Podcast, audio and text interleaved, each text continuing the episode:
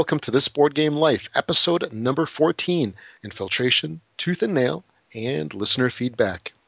My name is Rob, and with me today I have my fantastic co host with the most, Mr. Jeff. Hello, everyone. All right. You know, let's uh, let's get rolling with this show. You ready, Jeff? Absolutely. All right.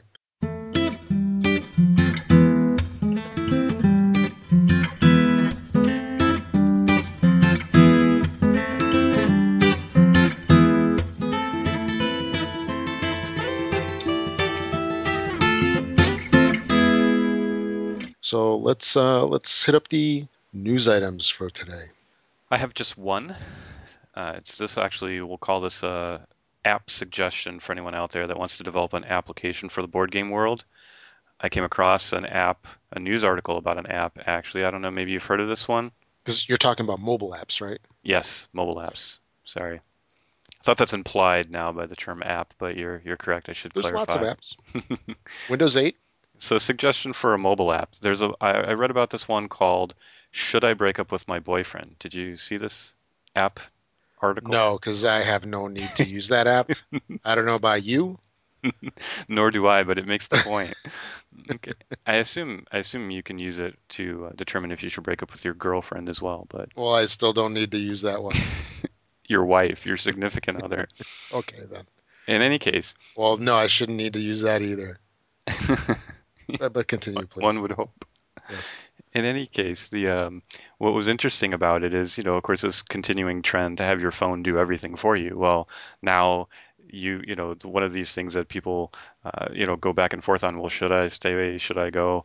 Okay, now your phone will tell you that as well. So the way that the app works is basically it tracks how you feel about that person over a two-week period, and you, you know, you give them a certain number of stars each day or her, right? You you write daily thoughts and comments, and then at the end of two weeks, like exactly, the app basically just goes, okay, it, we recommend we've ch- processed all that data, and here's a little graph of how you feel, and we recommend you break up, or we recommend you stay together.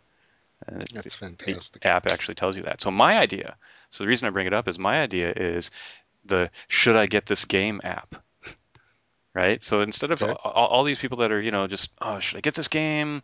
Is it good? Is it not good? You know what what does what does Rob think? What does Jeff think? Okay, no, they don't care, but right, you know all these all these different comments and stuff. Well, what if you had an app then that tracked you know every day it just it just throws up the latest game that interests you and it's like well how do you feel about this game today and you you know you, you rate it and you know maybe you read a whole bunch of stuff today so you're real hyped up on it and then tomorrow you're like ah whatever and you know you write one daily thought or comment and at the end of a two week period it says okay you should buy this game or nope nope cross this one off delete it off your list don't think about it anymore Mhm.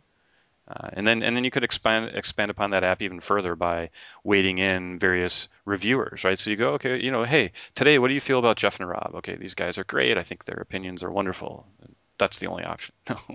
or you know what? I, I don't like what they said today. It's they're they're crazy. I forget what they say or what they think, right? And and you do that for a couple of reviewers or whatever, whichever ones you want to track, and then that weighs in because it, it looks at our opinions or something and, and tracks that and weighs it against the, your own thoughts. And then again, at the end of the two week period, it says buy this game, don't buy this game, or here's your order, right? Just take all thought out of it. That's the whole point of all these apps, right? So I would never use it. I would make fun of it. I would hate it for existing, but you know, I, I feel like it's the point of it too. Is, uh, is anybody actually going to use that app to break up with a girlfriend or boyfriend? I'd hope not. But how many people will buy it just to see what it says, right? It's kind of like the old Magic Eight Ball Yeah. app, right? Like a new take on that. So, so again, it's like, is anyone really going to follow the app to to get or not get a board game? I hope not, but how many people would get it just to have fun with it, like at that level? So you put a two ninety nine price on it or something like that. Yeah, you put a two ninety nine price tag on it and then make it thirty percent off. Well, no, then you you charge for the decision, right? You go through the two weeks and you go, oh, we'll tell you what we thought, but it's an extra ninety nine cents Microtransactions. nice.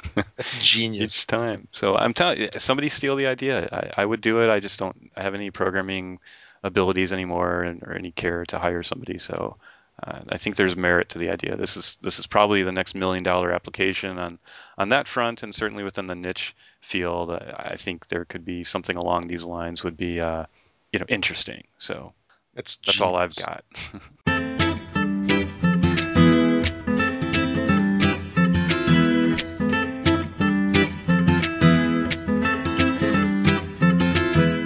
okay, well, speaking of apps, now you know I know that Jeff, you're a big iPhone Apple person. Well, I it's just how it ended up, Yeah. right? I mean, as a board game Ex-Android. fan, right? So, and Yeah, that's, that's- and that's the primary reason I switched. I just I, all these board game apps are coming out, and I well, why not? So, and I and I'm actually happier now that I have. So, That's okay. I, I'll, That's I'll still know you. That's okay. You can you can you can do that. And you know, I've been Android for for years now, and I am happy to say that there is actually a real game out finally for Android, and that's Neuroshima Hex. It was released yesterday. We're recording this on the 14th of June. It was released on the yeah, 13th. so is that the second board game app then for Android? There was a first. Don't there. There's been a couple. Catan something Carcassonne. There- Isn't there there's been, something? like the ones that I remember off the top of my head. oh, Elder Sign. Yes. Yeah, Elder Sign Omens. Mhm. Uh, there was Catan. There's Carcassonne. There was um, that Knizia game. Well, in the iOS the world, desert. we're way over 200. So Stop rubbing it in. and there was actually a game similar to Neuroshima I, I had to upgrade my iPad because I ran out of memory. There were so many board games on on the iOS. So- all right, I'll stop. Okay.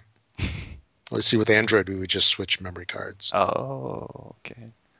So we finally got Neuroshima Hex, so that is awesome. It's a good game, so I do recommend it. Yes, either either platform, absolutely.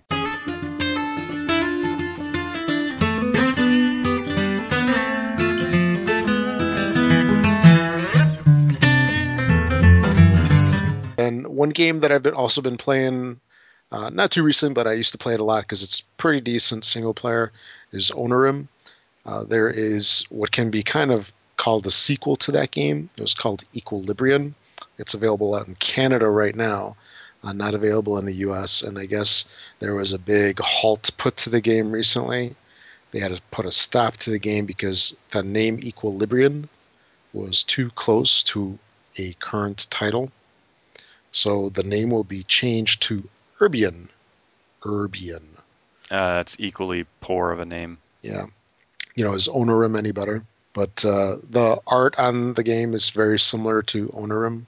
If you're familiar with it, they had some like weird, freaky, like dream type scapes on there. Right. And it's got a similar kind of look. The, the game looks pretty interesting. It's one of those little small box Z Man games. It should be coming out sometime in September post name change. I would imagine that you can still probably find Equilibrium at uh, some stores out there that still have some existing stock. I don't know if they've been forced to pull it off the shelves yet or not.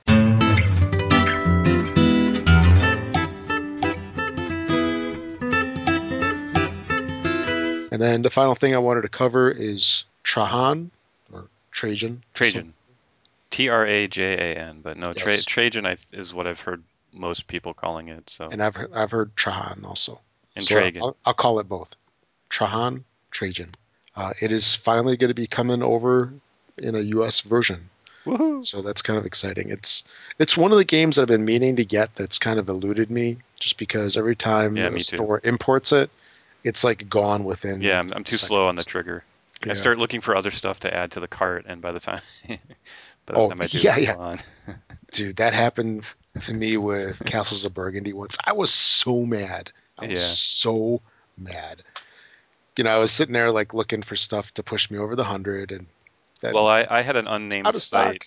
that I actually left it in my cart, and and I added other stuff to get over the shipping threshold. I hit submit. It took the order, and and then just automatically removed the game, the only game I had wanted in the first place, and processed the order automatically with all the remaining items, without so much as a "Do you still want this?" confirmation.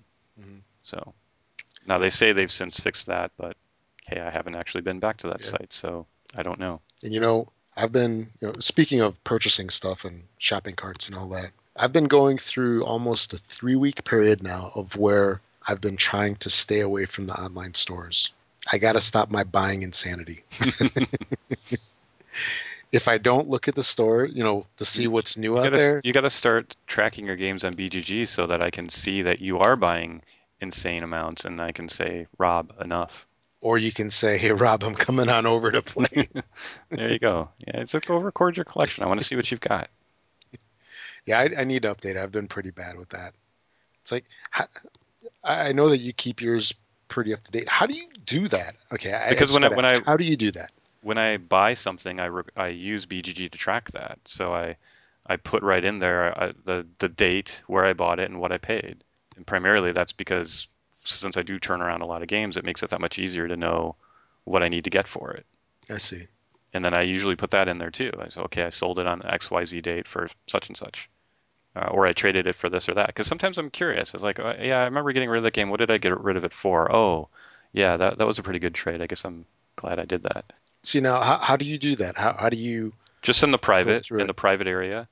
So you do a search on BGG for a game, and you scroll all the way to the bottom. Is that how you do it? Yeah, yeah. Just uh, instead of add a copy to your, well, you add a copy to your collection, right? If you're adding a game, but if I've already got it like marked as um, uh, you know want to play or want to buy or wish list or something, then I'll just put it in the private area. That's actually also where I put comments about games. Like a, none of my comments are really public. I, most of them are in another program now. Microsoft OneNote I use for almost all of the show production notes and thoughts and stuff on games, but I do have a lot of my older stuff still in BGG database. So because OneNote's that program that comes with Office, right? Yes, I primarily use it though because it syncs with my iPad, it syncs with my iPhone. does it does it sync to the cloud? Yes, exactly. And since all of my important information is there, even like old game design, I mean, pretty much anything I have that's a value, I put in there. Uh, well, you know, it's a value to me. I'm not really worried about somebody running off with it. Mm-hmm. Uh, I don't put financial stuff in there or anything, but uh, so this way, yeah, it's it's it's all in the cloud. I get it on any device. If my computer crashes, I don't really have to worry about a bunch of text files or documents or something I had. I put web links in there. I put pictures. I put, you know whatever it is that relates to stuff. It's just kind of all in there, and it's a a three tabbed approach for anyone that doesn't know. So it's sort of like having pages within a file and files within books. So okay. it's it's just and it's also a uh, a type anywhere kind of app. So you just sort of type, start typing, and it auto saves. There's no real save. Right. Um, you know, you write in different spots, and it's really easy to move stuff around and drag and drop. It's, I mean, it's really better than Evernote and other things like that, just for ad hoc sort of note taking and keeping track of thoughts and stuff. So I used to even have other apps for you know to do lists and all kinds of other crazy stuff, and I really just use OneNote for everything now and it's always there too. So it's you know it's still that, uh, especially like with game design and stuff. Uh, you know, which I don't do so much of anymore. But every I do still have thoughts. Like I'll you know I'll think of something every now and again about one of the primary things I'd worked on, and I'll you know why not write it down because I'm going to forget it otherwise. Oh, so yeah. if I ever do go back to it and I go, oh, I remember I had all these great ideas, and I go, yeah, I don't remember what any of them were. Uh, that's helped immensely, right? Uh, there was there also like uh, usually when it happens too is you know the last time I drove to uh, I forget where it was, but it was like a six-hour drive, and it, you know I just I get bored, so I start thinking of ideas for games and things, and I start working on things, games in my head, and um, so it's a way to like the next time I stop, I'll like write down some of them, you know, uh, whatever I came up with, names for games or ideas for games, or maybe because a of course mechanic you, or something. So you, you don't text and drive, you know, because that's illegal. So you stop. no, no, I mean, I, re- I in those cases I remember short term enough. Yeah. Uh, and then I'll just I'll just write it. So do you basically like let's say when you're finding out about a new game, you'll let's say see something on BGG News that so and so is working on this game. Do you immediately then just make a note of it? Uh, I, I use some of the categories to my advantage. Like what I'll do is uh, right now, the way I mean, it kind of varies depending on how many I have in different categories. But I tend to mark a game as want to play if it's of interest to me. Like I haven't really got a lot of information about it, but I know that it's something I might like, so I'll mark it as want to play. If uh, and that generally means it's not out yet. If it's out and I'm kind of interested in it, then it'll go on my wish list. And if I know I'm going to buy it, then whether or not I've paid for it or not, it'll go on pre-ordered. Now, most of the stuff on pre-orders I've actually paid for, but but sometimes it's just a game like uh, like Africana. I, yeah. I haven't actually pre-ordered it yet, but I know the first moment I see it, I'm going to buy it. So I've marked it Oh, as yeah. pre-ordered. 'Cause that's soon, right? It's this Yes. month or next month, I believe. It's very soon, like any Yeah. any day now. But that way, I've kind of allocated in my head that okay, I don't I don't really need to look at any more information about that game because I know I'm getting it. right. So I can kind of just ignore any stuff. It's at this point, nothing's going to change my mind about getting it. So so there's that. And then I, I the stuff there's other things I just those are the ones I t- tend to keep on BGG because there's other things I do in the private comments. But otherwise, if it's just uh, just names of games and stuff, I tend to just keep that in OneNote. Like an example would be like co-op games. I don't tend to buy a whole lot of those. So when I come across co-op games that interest me, rather than tag them on BGG, I kind of just make a list in uh, OneNote that next time I feel like looking into a co-op game, you know, here's a list of five or six that I found maybe potentially interesting or something. Right. But speaking of that, you can actually do tagging, which is another way I'd started. I used to have like tons of expansions, like maybe I'd consider, and I, you can actually do custom tagging, and you can make lists that don't clutter up your. But that really became too much work, and what happened is there was a period where BGG seemed like it was down all the time, and, and this was only a few months ago. Yeah. And there were several times where I was putting in an order, and I like needed to go to BGG just to find out what I wanted to buy, like what Whoops. I flag for buy, and it's down. Yeah. And it's like, I, it, you know, it's kind of annoying because Was that the day that they were down for almost a day? that that happened too. But no, this was just really, I I, I want to say BGG's down all the time. I think most people don't notice because who, hopefully, who's on BGG all day long that they would, if it was down for 10 minutes or 20 minutes or five minutes, that you would actually ever know. I would absolutely know. It- well, but uh, that's the point. And I used to spend a lot more time Yeah. on BGG than I than I than I do now, and I was noticing all the time. It was it was seemed like it was down all the time. Uh, sometimes for a long time, sometimes not so long, uh, but just too many times when I needed to get the information out of it that I was storing in it. So I still use it primarily. The thing that's in it is what I own and what I've paid for stuff. And I I also have this problem. There's some games, you know, because I've been gaming for so long, there's some games that I honestly cannot remember if I own them or not. I mean, how sad is that, right? That's So- crazy. So I look at a game and I'm like, did I? Well, a there's the especially when I was a kid, is like, did I just play this at somebody else's house all the time and I never actually owned it, and but it just feels like I did because I know I played it all the time. So technically, I can't mark it as previously owned if I didn't own it, right? Right. Even if I played it a ton.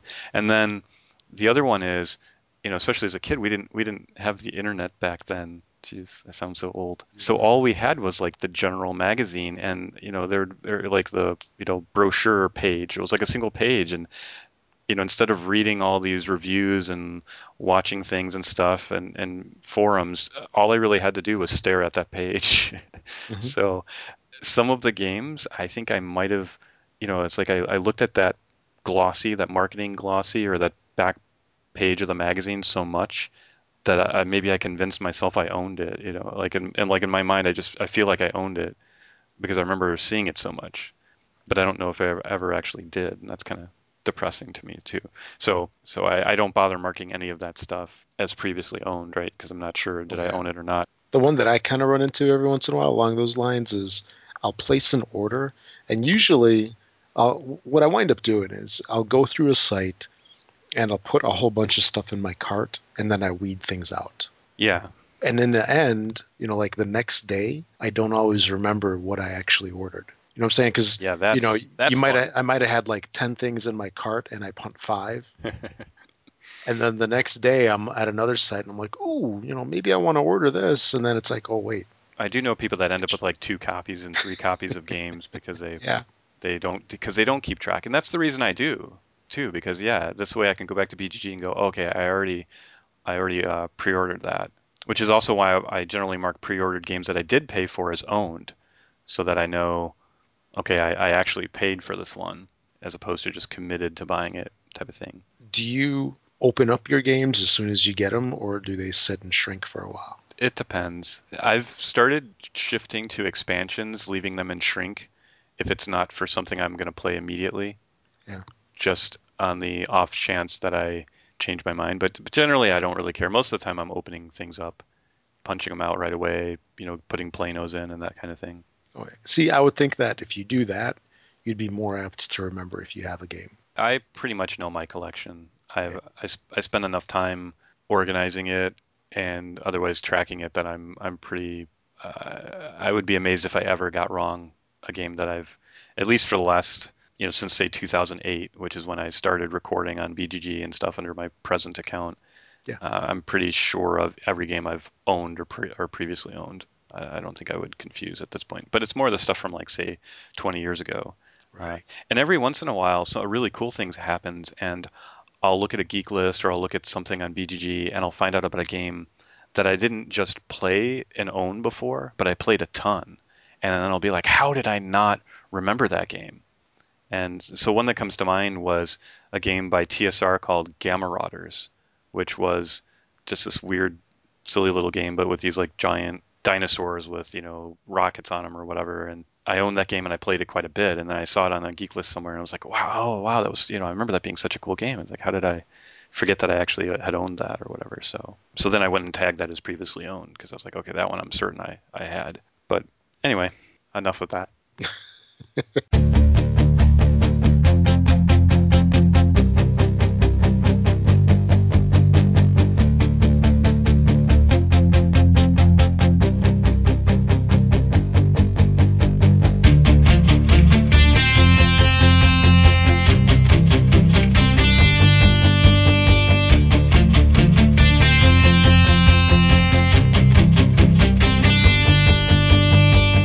gamers not so much dozen.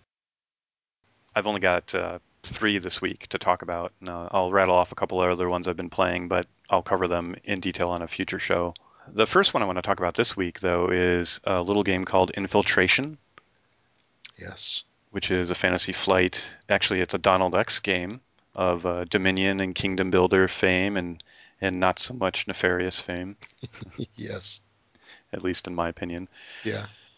So uh, yeah, so uh, two games I like. Well, you know, actually, I guess you would say so. Dominion, I'm kind of, I've, I don't dislike it. I still own it, but I haven't played it in ages, and I'm s- still not that inclined to want to go back to it. But hey, I still own it, so it, me- it must mean I like it still. It's like you Uh, need a break. Yeah, D- Kingdom Builder, I, I still like more than most people. I, I find the strategy in it. I did pick up the expansion, haven't yet played it, but certainly intend to. I'm encouraged by what I've seen so far in it. Nefarious, I didn't like so much, so it kind of all over the board, right, with Donald X for me. So, Yeah. um, no particular re- reason to be predisposed to like or dislike this game. I think based on that. Is, so- actually, wasn't Dominion his first series of Oh, games? Oh, absolutely, yeah. Okay, so he's had a long run, almost maybe played out uh, run with Dominion, and now we're kind of seeing what else he had up his sleeve. Yeah. Yeah, and I mean the running joke is Kingdom Builder does say expansion one on the box for Nomads, so you know clearly they're not done. Yeah. And in any case, so infiltration. It's a, it's kind of what what FFG would call their silver line, uh, although I think they've since removed those words from the box, which I, I kind of agree with. I, I don't think it was ever a really good marketing strategy.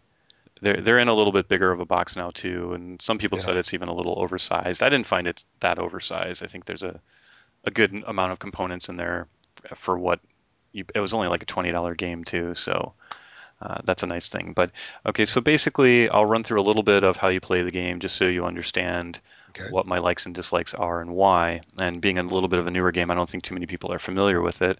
So the way that you, I'll start with the setup. It's actually a pretty simple game. So you set up with random room cards. So you draw basically six from first floor cards, six from second floor cards, and then one secret room card. And these are laid out in kind of an arrangement, like a triangular arrangement on the table. But it almost wouldn't matter how you arranged them. I mean, basically, you're going to start at the first room on the first floor, and you're going to work your way to the second floor rooms. And then possibly one of the second floor cards will let you into the secret room. It's also possible that you play the whole game and there's no way to get into the secret room. And that's just how it is. Now, there's a good variety of those cards. Uh, there's only three secret room cards, so less variety there, but there's enough of variety of the other cards then that the randomization isn't something that really affects your game as much as it is just to change it up from one game to the next. Okay. Okay. So that's the that's the basics of the way the cards are laid out, and your what you are is your operatives. Uh, it's, it's kind of that you know the Android universe theme, right? The Right. neuromancer, uh, cyberpunk kind of thing, and your operatives going in and you're trying to extract important data and or prototypes of like this, you know, Android type device or it's like corporate corporate espionage. yeah, yeah, yeah. But they're like it. working on this this prototype Android, yeah. and you want to try to retrieve that or information about it to, to steal it, type of thing. And you want to so you want to get in and you want to get out. So the players then they each get one operative, which is one uh, character, and you get four randomly drawn items. So everybody will have four unique items, and then each operative also has four action cards. And then uh, there's an advanced game that swaps one of those. Uh, and so the, the action cards are advance, retreat, interface, and download. And, and those basically they correlate to advance means you move forward a room, retreat you move back a room, Every room has an interface terminal that does something unique. That's what the interface card is for. And then there's a certain number of data files in each room that are little uh, uh, randomly drawn chits that range from one to three. And so a, a, first floor room might have four of them or two of them. A second floor room might have nine or 12 even. And so these are stacked up, and download lets you take a certain number of them. The other uh, advanced game version is extract. And so those are really your four actions. And, and then the way that a game round works is you go through the selection phase. So each person for their operative picks one of the cards, advance, retreat, interface, or download, or an item card, and they put it face down. Everybody does that at the same time, and then there's a resolution phase where you flip those up and you execute them in turn order. Turn order is simple; it just shifts from from me to you to the next person. After you resolve everything, then if there's any NPCs, they act, and there'll be something on the card that says what they do. And then there's a security phase. And the security phase is what highlights what's kind of unique about the game, which is for a thematic game, it has a push your luck kind of element to where uh, there's a, time, a timer in the game. And uh, the security phase is basically you roll a die and this dial starts dialing up. Uh, so it starts at zero, and when it gets to 99, the authorities arrive, right? This is the armed security force, and they, they capture you, gun you down, whatever the case might be. But basically, you haven't got out with the, the data files then, right? If you run out of time. And a little bit more on that in, in a bit. So when you reveal a room, when you move into a room, you'll reveal it, and so, there's different actions on the room. There's a reveal action sometimes, which just by revealing it, it takes effect. There's an enter action if you go in there. I, I, previously mentioned there's an interface that's unique to every room if you take that action. Um, sometimes there's an action for retreating and that type of thing. But then the other things that'll that'll be there is there is often a tech lock, which is a way it's like a locked safe or some kind of other place in the room that if you can kind of hack into it or, or crack into it, you can get extra data files that way.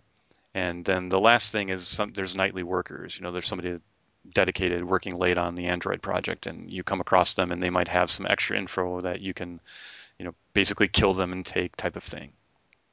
Uh, and that's really the setup. That's that's basically the game. And then winning is just if you manage to escape before the proximity dial reaches 99, then whoever has the most zettabytes of data wins, which is basically the number on the backside of those DF chips, one to three, right? You got them all up, and and uh, whoever has the most wins. So if if you were the only one that even got out alive, then you win by definition, right? Okay. Then the one one catch is if you're playing with two players, you each play two operatives. So then you would add the totals together, and whoever had the most wins. So it, it's a game for two to six, but technically it's three to six because as a two player you're playing two people each. So if if that bothers you. Um, right. Okay, so then to talk about what I did and didn't like about the game, I'll start with what I disliked. Uh, really, they're minor dislikes but minor concerns slash dislikes, but I've got maybe three of them. The first one, which takes a bit to explain, is that whole one through three on the randomly drawn tokens thing. Typically, it, it's almost a pet peeve that I don't like that because it seems like needlessly random, right? But to give you an idea, I'll go through two. An example I, I, I wrote down for two of the games that I played. I tracked all the numbers. So the actual tokens gathered, and these were two-player games, both of these. Okay. Uh, and I forget which player was which, but basically one player had 23 and one player had 18. You know, tokens actually taken, and the score then was 39 to 27. Okay. So then what I did, what I did to kind of calculate how this randomness works is, I figured that uh, the actual game distribution is 58 ones, 41 twos, and 18 threes, and uh, so basically you know, if you simplify that to like 60, 40, and 20, which is just a minor variation of those numbers, then that's 642 or 321, which basically says for every six tokens, you should have 10 points then, right? So for every six tokens, you should have three ones, two twos, and one three if if it was drawn, you know, perfectly by the odds, right? So 10 points. And so what I can do basically then is I can take the number of tokens that you that you actually took and divide that by 6 multiply by 10 and that's the point score you should have got. So long story short on that, what happens is that the actual score was, you know, for 23 to 18 tokens taken, the score was 39 to 27. And calculating it out by what it should have been, it should have been 38.3 to 30. So that's actually not that off, right? That's a 12 point difference versus an 8 point difference. So really it was a 4 point sway for randomness, which, you know, maybe not so bad, right? not not so unrealistically random. This was with the basic rule sets. Then I tracked the the first play I did with the advanced rules, which I'll, I'll get into works a little differently. But the token count there was 24 to 16, and that was with two operatives each. Again, it was a two player, and so the math there was the score was 38 to 30. The predictable score would have been 40 to 27, so that's an 8 delta versus 13 delta. So it's a five point sway. So here's two games. One was four points, one was five points, sway and randomness, and still the player that actually took the most tokens in, in both cases won, right? So it really it kind of became irrelevant. Uh, so that's a really long way of saying that even though it's kind of been a pet peeve of mine with some games, I don't know that it really bothered me here. And actually, the first game we both lost. It's not really a cooperative game, but everybody can lose if nobody gets out, right? And because it was the first game, we didn't have as good a sense of the timing and there was a there's an NPC that that comes out called Leia Bailey, who increases the proximity dial by 20 if she reaches, say, like the dock, which is another way to ex- escape. We'd kind of forgotten about that, and the time was already running high, and we let decided to let her live because you know it's, it's like many games, somebody has to kind of forego another action to to kill her, right, or eliminate her, and nobody wanted to do that because she wasn't otherwise in anyone's way. Well, so she made it. The the dial ticked way up there, and then was like, oh, crap. You know, there's there's not going to be enough time to get out. and so nobody was actually technically able to get it out. So the the score is really the theoretical. In that case, had everybody actually gotten out. Now, there's one other thing too, where you score 10 points if you get a prototype. So if you manage to get to a place where there's a prototype, you can drop all your items, take the prototype out with you, and that's a bonus 10 points. So that's huge when you when you see the scores I'm talking about. You know, which is actually with two operatives, it's 40 to 27. So it'd be you know half that if you were just playing one. So to have 10 points for carrying a prototype is a, a really important thing if you can do that. You know, also a thing where ideally in the basic game anyway, you want to move ahead and gain access to more of the data files to be the first one to download them. You get two instead of one if you're the first one under the basic rules.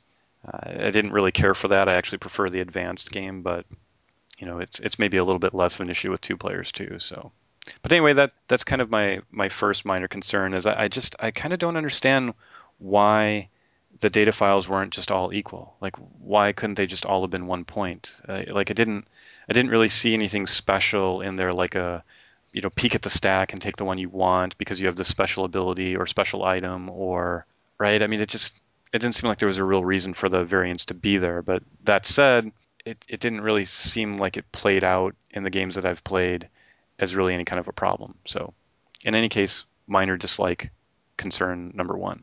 The second thing was and I already kind of mentioned this, but the two player was was kind of a lie, right? And, and that's you know something I mentioned about other games like Ground Floor and things like that that I just don't really care for that, and and it felt a little ripped off here on that, right? Now that's really just because of the point, not because it actually doesn't play well as two players. I actually think it actually plays really well as two players. So, but it's still, I kind of, you know, that's it's not really two players, right? If if if the point is play two players each, and that's the only difference, right? That's the only accommodation or alteration you make to make it a two-player game. Then that's a little lazy to me, right? Yeah. So yeah, so I mean, again, you just play two two character cards. I can imagine there being something a little more creative than that for the two-player game. But that said, it actually works out quite a bit for two players. And in fact, some of the other things that I'm concerned about, like even the point thing, are less of an issue with two because since you're controlling two operatives, you have that much more uh, ability, right? You know, you're dealing with higher amounts of, of point totals. So the sway is going to be less important than if you only have one and you feel like you got screwed a couple times and, you know, hey, now maybe maybe it does affect your, your winning or, or whatever. So and then the last thing I kind of disliked was that rotating first player. It just seemed like there are times, especially in the basic game, where being first matters. And I, I think I would have liked something more sophisticated to determine who goes first. You know, the first first person to download, you know, gets extra uh, data files. Uh, a lot of times, the interface, the first person to use it, it then is destroyed and, and it can't be used again. So uh, you could argue, since it's predictable who the first player is going to be, you just factor that into your strategy. Make sure that you advance ahead of others if you really want to be the first to use it. Make sure you don't, you know, this or that. So that's why I say it's a minor dislike, just because I can I can kind of imagine better in, in, in a world where every game is absolutely perfect, but in, in practice, it, it didn't seem like it was as big a deal as as as it could have been. So that's it. Those are the only things I really disliked about the game. And now there were a couple things that were just okay for me that I won't call dislikes.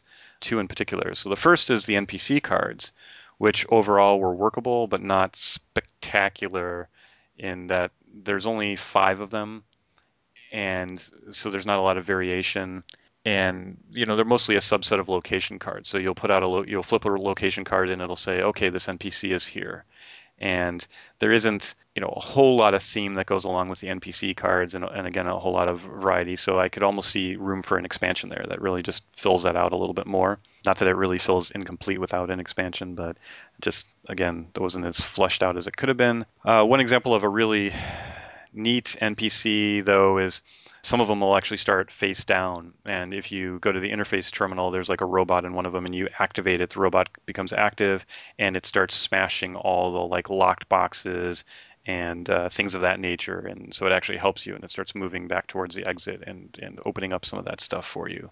Um, so that's kind of neat. Another one will wound you and and things like that. So. The other thing that was just kind of okay for me was the character cards themselves, because there's no variance in the characters other than the graphics. So there's six of them, but which one you take really doesn't matter at all. Uh, now, again, that's a side effect of the item cards. That's really where the uniqueness comes in. But since you're getting four random ones, it, again, it doesn't really affect which character is what. So that could have been a little bit better. I would have maybe been better if there was a backstory. There is flavor text, but yeah, I mean, there's nice art on the character cards. And to be fair, there's an optional rule that gives each character two preset pieces of equipment which is supposed to work, you know, more in that direction. But again, it's kind of like I could just have imagined better. All right. So then enough of the dislikes and the mm, could be betters. Then what did I what did I love about the game? What did I like about the game? So first thing that I absolutely loved about the game, and more than anything else, is the item cards. So there are oh hmm, I don't know a lot. there's a lot 35. So there's 35 item cards, and this is such an epic fail for most games where you have items and they're just dull, or there's tons of copies of the same ones, or there's little variants. You know, big deal. This is a plus one and that one's a minus one. You know, woohoo, right? So not so here. Every single one of the of the 35 is unique, right? Not a single duplicate. In many ways, they are the theme of the game. I mean, the theme really comes out in the item cards, and it looks like there was a lot of effort put into them. I mean, they all have unique art. Uh, they all really feel different than than one another. And I mean, I, and I really, I just really love the item cards. I mean, it's it's almost too cool that they would do that. That they'd just all be unique. You know, it's not a lazy approach at all. So I'm just really surprised by, by that. So few games have that. Uh, the the art is really nice too for for 35 unique cards to have you know the nice art. It's really nice. Then another thing I really liked is the location cards. So again, you know, cards and cards. Where I talked about the NPCs, the character cards were okay. Item cards spectacular. Location cards spectacular. Again, thematic, very good variety, very good story presence. Versus say Death Angel, where I didn't feel the locations really mattered much. You know, they were just numbers and things. Nice art again. The layout of the room doesn't seem like an issue to me, but it adds variance and, in general equality for all players, right? Because whatever way it's laid out is the same for everyone. So, and then the the other thing I love is the whole proximity theme dial uh, and alarm. So, uh, what it is is each turn you'll whoever the active player is or the start player is, you'll roll a die one through six, and there'll be an alarm value. So different rooms will trigger alarms. The alarm dial generally goes up. It, it goes up uh, as high as I think eight, And there's certain things you can do in the game to dial the alarm back down. And so you're going to add the alarm value every turn to the dice roll. So potentially, if it was all the way at eight and you rolled a six, then you ro- you rotate the full dial up that many points. So even if you're at zero, then that would be you know 14 in one turn, right? But but the alarm is going to increase over time. So uh, initially, the first couple of turns, you're only, you're only going to be increasing it one to six. You might roll real, real, real low, and it goes up two, and then it's four. Uh, you know, and you, if you roll real low, it takes a long time for the proximity to, to, to, go up. But if you start, everybody starts carelessly tripping alarms. Well, that alarm dial is going to start to go up, and maybe it's at five. And if people are rolling sixes and stuff, well, you could be going up 11 a turn. That's going to run out the time pretty fast. So how that's managed, and that's managed as a group, right? Because you're all kind of, it's not really a co-op game in any way, right? But you're all kind of in the same facility, and so there are opportunities to manipulate the time for or against you. And so based on where you think, oh, I look like I'm ahead, and that's kind of the point, I guess. Maybe that explains the randomness because you don't want to be able to count. I've got ten, you've got got eight, so I'm ahead. I better try to end it now. There, there's a certain unknown, right? Where I, have got enough more than you that I should have a higher point, you know, total. So if I do things to kind of sabotage and and have security come quicker, right? Or alternatively, I'm I feel like I'm behind, so I better push on and try to get that prototype or something like that. So just the whole way that you race against the clock in this one, it's you know, well, I actually read a negative comment that was like, well, I'd rather just play Can't Stop. Well, yeah, it's it's got that you know push your luck element, but with you know theme in every which direction, right? And with other decisions on top of that, right? And so that's what's really interesting about the game is that it's this push your luck element with really well themed, nice little tension decisions and such. And I always like dials. I mean, dials are always cool. I, I love games that have dials, right? So I think Fantasy Flight started that back with Battlestar Galactica, and they've they've used it quite a bit since. But I remember the old days, right, of just pushing chits up tracks, and this is so much better, right? Or or worse yet, you had, you had to tally on paper sheets. Uh, you know, it's it's it's nice to have the little dial. So. Right. Oh yeah. And then the last thing, the last thing that I would say I, I really like slash loved about the game is the advanced rules themselves, and they're really good enough that they should have replaced the basic rules with them. So the example is one called data file extraction. And what this is is normally when you take the download action, like I said, the first player gets two, every other player gets one. And this changes it. So now it's a formula. Uh, it's think of it as like bandwidth. So if you're the only one to download in a room, you get four. If there's two people, you get two each. If there's three or more, you each get one because you're like you know you're competing for bandwidth, right, in in the room. And, and what this does is, most importantly, it means who goes first is less important. And because it addresses that for this key area, then the who goes first in terms of, okay, I got to activate the interface or I got to go to a room first. That is controlled enough through other card play and other choices that I feel like the unacceptable parts of randomness have been removed from the game. And, and, and, and everything else is kind of there for a reason and just you know to add variety and interest. So. Uh, and then there's also an ability to do an item card draft. So if you, that's another one where you can say, well, what if you drew four really great items and I drew four of items that I don't really care to use. So okay, well, if that's a problem, then do this item draft thing, and that solves that. Or pre-pick your character, which gives you two set ones and two random ones. So uh, I think they've really, really looked at uh, to kind of counter what I've said about some other games. This actually feels like a game that got play tested quite a bit, just because I see that in some of even the optional or advanced rules. And the only thing I think you could criticize is why wasn't this data file extraction the standard rule? And and I think it's just because maybe some people would find it a little too complicated to remember, even though it's printed right on the card, right? Okay, well if I'm one, I get four. If there's two, I get two. You know, so maybe, and, and so you know they made a lighter version of the game. I don't know. So, but you know, so all that said, so I said some things I, I disliked, some things that I was concerned about, or I found you know meh, and then some things I really liked or loved about the game. So. The thing I'd have to stress is this is not a game that you're going to play for the mechanics. It's definitely a game that you play for the theme and the experience of playing, right?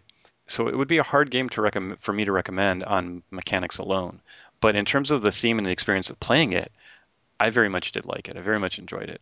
Um, I was actually a little surprised because I thought, you know, I re- originally had read the rules and ordered it, and I was excited to get it. And then once I actually punched out the components and started reading the rules again, and I was like, really, this is it? I mean, it seemed very simple. And then, you know, I started, I, you know, we, we took a turn, and one turn into it, I'm like, oh, this is not going to work for me. This is just, it's it's just going to be too simple. There's no, nothing going to be nothing to it. But as as I played more, even just in the first game, I start to see the different choices and the different things, and there was it did seem like there was impact. And then it it wasn't a game I was able to decide on based on just the one play. But then as I played more, the opposite of what happened, say with Ground Floor, which was one where I started to play more, and I was like, no, no, this is this isn't this isn't working for me. This one, as I played more, I was like, wow, this is this is really working. As I added in the advanced rules, especially, and, and that type of thing, and I was like, okay, um, you know, the game's actually getting better for me each time, and, and that's what I look for, right? And I also feel like I'm I'm thinking of um, ways to be better at the play. So and, and, it plays fast. Overall, you know, it's it's no brain burner, but uh, either the theme. Let's just put it this way: the theme came across well enough that I'm actually going to go order an ebook for the Android universe. You know, those little books that Fantasy Flight yeah. publishes. Mm-hmm. But I have no interest in doing. I haven't in any of the ones they publish. I haven't had any interest in doing that. And just playing this game just a couple of times, and I'm. I really want to know. You know, I want to read more about this this universe. I'm I like drawn in by this this this story that is the game. So, you know, that the theme of the game could have like that much effect on me is like a real you know bravo for for 22 bucks it's like a, and and that's the thing is like i feel like okay even if the game got stale after you know whatever it is a dozen plays or so then at 22 bucks i you know i feel like i've for for me you know I, am not one that insists on getting 100 plays out of a game but for me then i, I got my money's worth and probably an expansion is going to come out i mean it's built that with that in mind you know the more room tiles more item tiles more characters more npcs you know, it will happen. So, and of course, it's Donald X, right? So absolutely. So, um, but this is this is definitely his best theme game yet.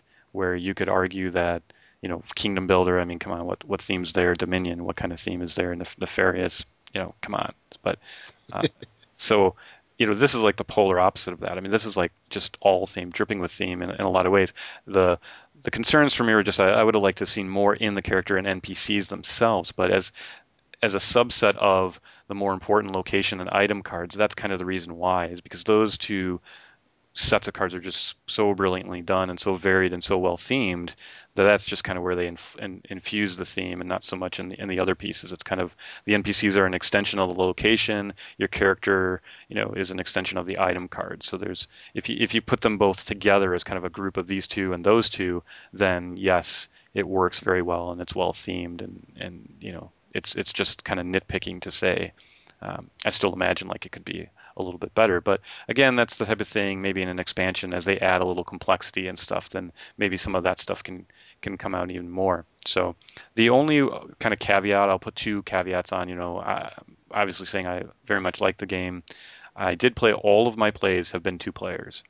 Uh, it's and that's mostly a factor of the fact that I bought this as a for as a two player game, which is again why my minor kind of disappointment there that I didn't expect it to kind of be this two two players each thing, but it does work. Uh, it, it, actually mitigates some of the concerns I even had, so maybe it even works better as a two player game. I don't know. I didn't feel odd playing the two characters. Uh, like some games where it, it feels kind of odd to be taking two characters' turns. So Clunky. yeah, in a lot of games it is, but in this one it, it feels more like a squad, right? So okay it, almost along the lines of Death Angel, where it's like, okay, no, these are just because I'm just playing one card per person, so it's not like there's this whole involved turn, and then I put them down and I take this other turn. It's just I've got two guys in my little squad. Okay, I'm going to play, uh, and and you know what? There's actually more strategy too because I can try to play off of one. So okay, this guy's going to crack the the safe, and then my other character operative is going to be positioned to then extract some data out of it, right? Because you get to choose the order. Your turn is for both of your uh, operatives, and then you can choose which one you want to have go first. So in some ways, I actually find more strategy and, and again more mitigation to some of the concerns in the two-player game, which for as uncreative as it may be otherwise is, is, is a very you know thumbs up for two-player here. Now with more you know, because I've been enjoying it, eh, I didn't, I wouldn't, I wouldn't have planned on taking it out, you know, game night, but maybe I will now just to see, you know, is it, is it any better? Is it any different? You know, what do other people think about it? You know, I've heard some complaints about the higher counts, right? There, there's more competition for the data files, and you know, with the first turn turn order thing, maybe you feel a little like left out, like you kind of got screwed out of stuff, and I, I could kind of see that to the higher player count, you know, with six. But a lot of these games are like that, right? Where there's, yeah, there's this huge player range, but the game is going to work best at a certain range. And from what I'm seeing, this is a game that works better towards the lower end, where just the fact that it accommodates six, you might think that it works better at the high range. And of course, caveat being all my games have been two players, but looking at how two players work, thinking about how, uh, well, essentially, you could say it's a four player game, right? So, um, so two to four seems to work plenty well. Uh, as you would get into five or six, I don't know, that might might break down some of what I've seen more. So yeah, so uh, infiltration, a pleasant surprise for me. Fantastic.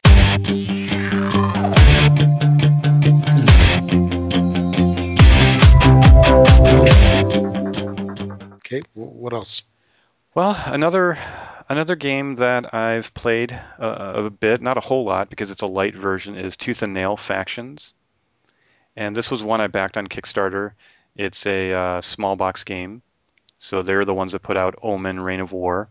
Oh yeah, okay. Yeah, and and Irondale and you know they've had a couple of, of titles. So this was a company that was was doing like DVD cases at one point, and I'm not a fan at all of that. I think uh, there's been multiple things on Kickstarter where people have done tubes, and you know, board gamers like boxes. So I think all these companies need to just understand that. It doesn't matter how flimsy a box or you know how small a box or how in some cases how weird the shape is, but don't do you know tubes, don't do DVD cases, don't bags yeah. and things like that. Just put it in a box. and make it the box rectangular.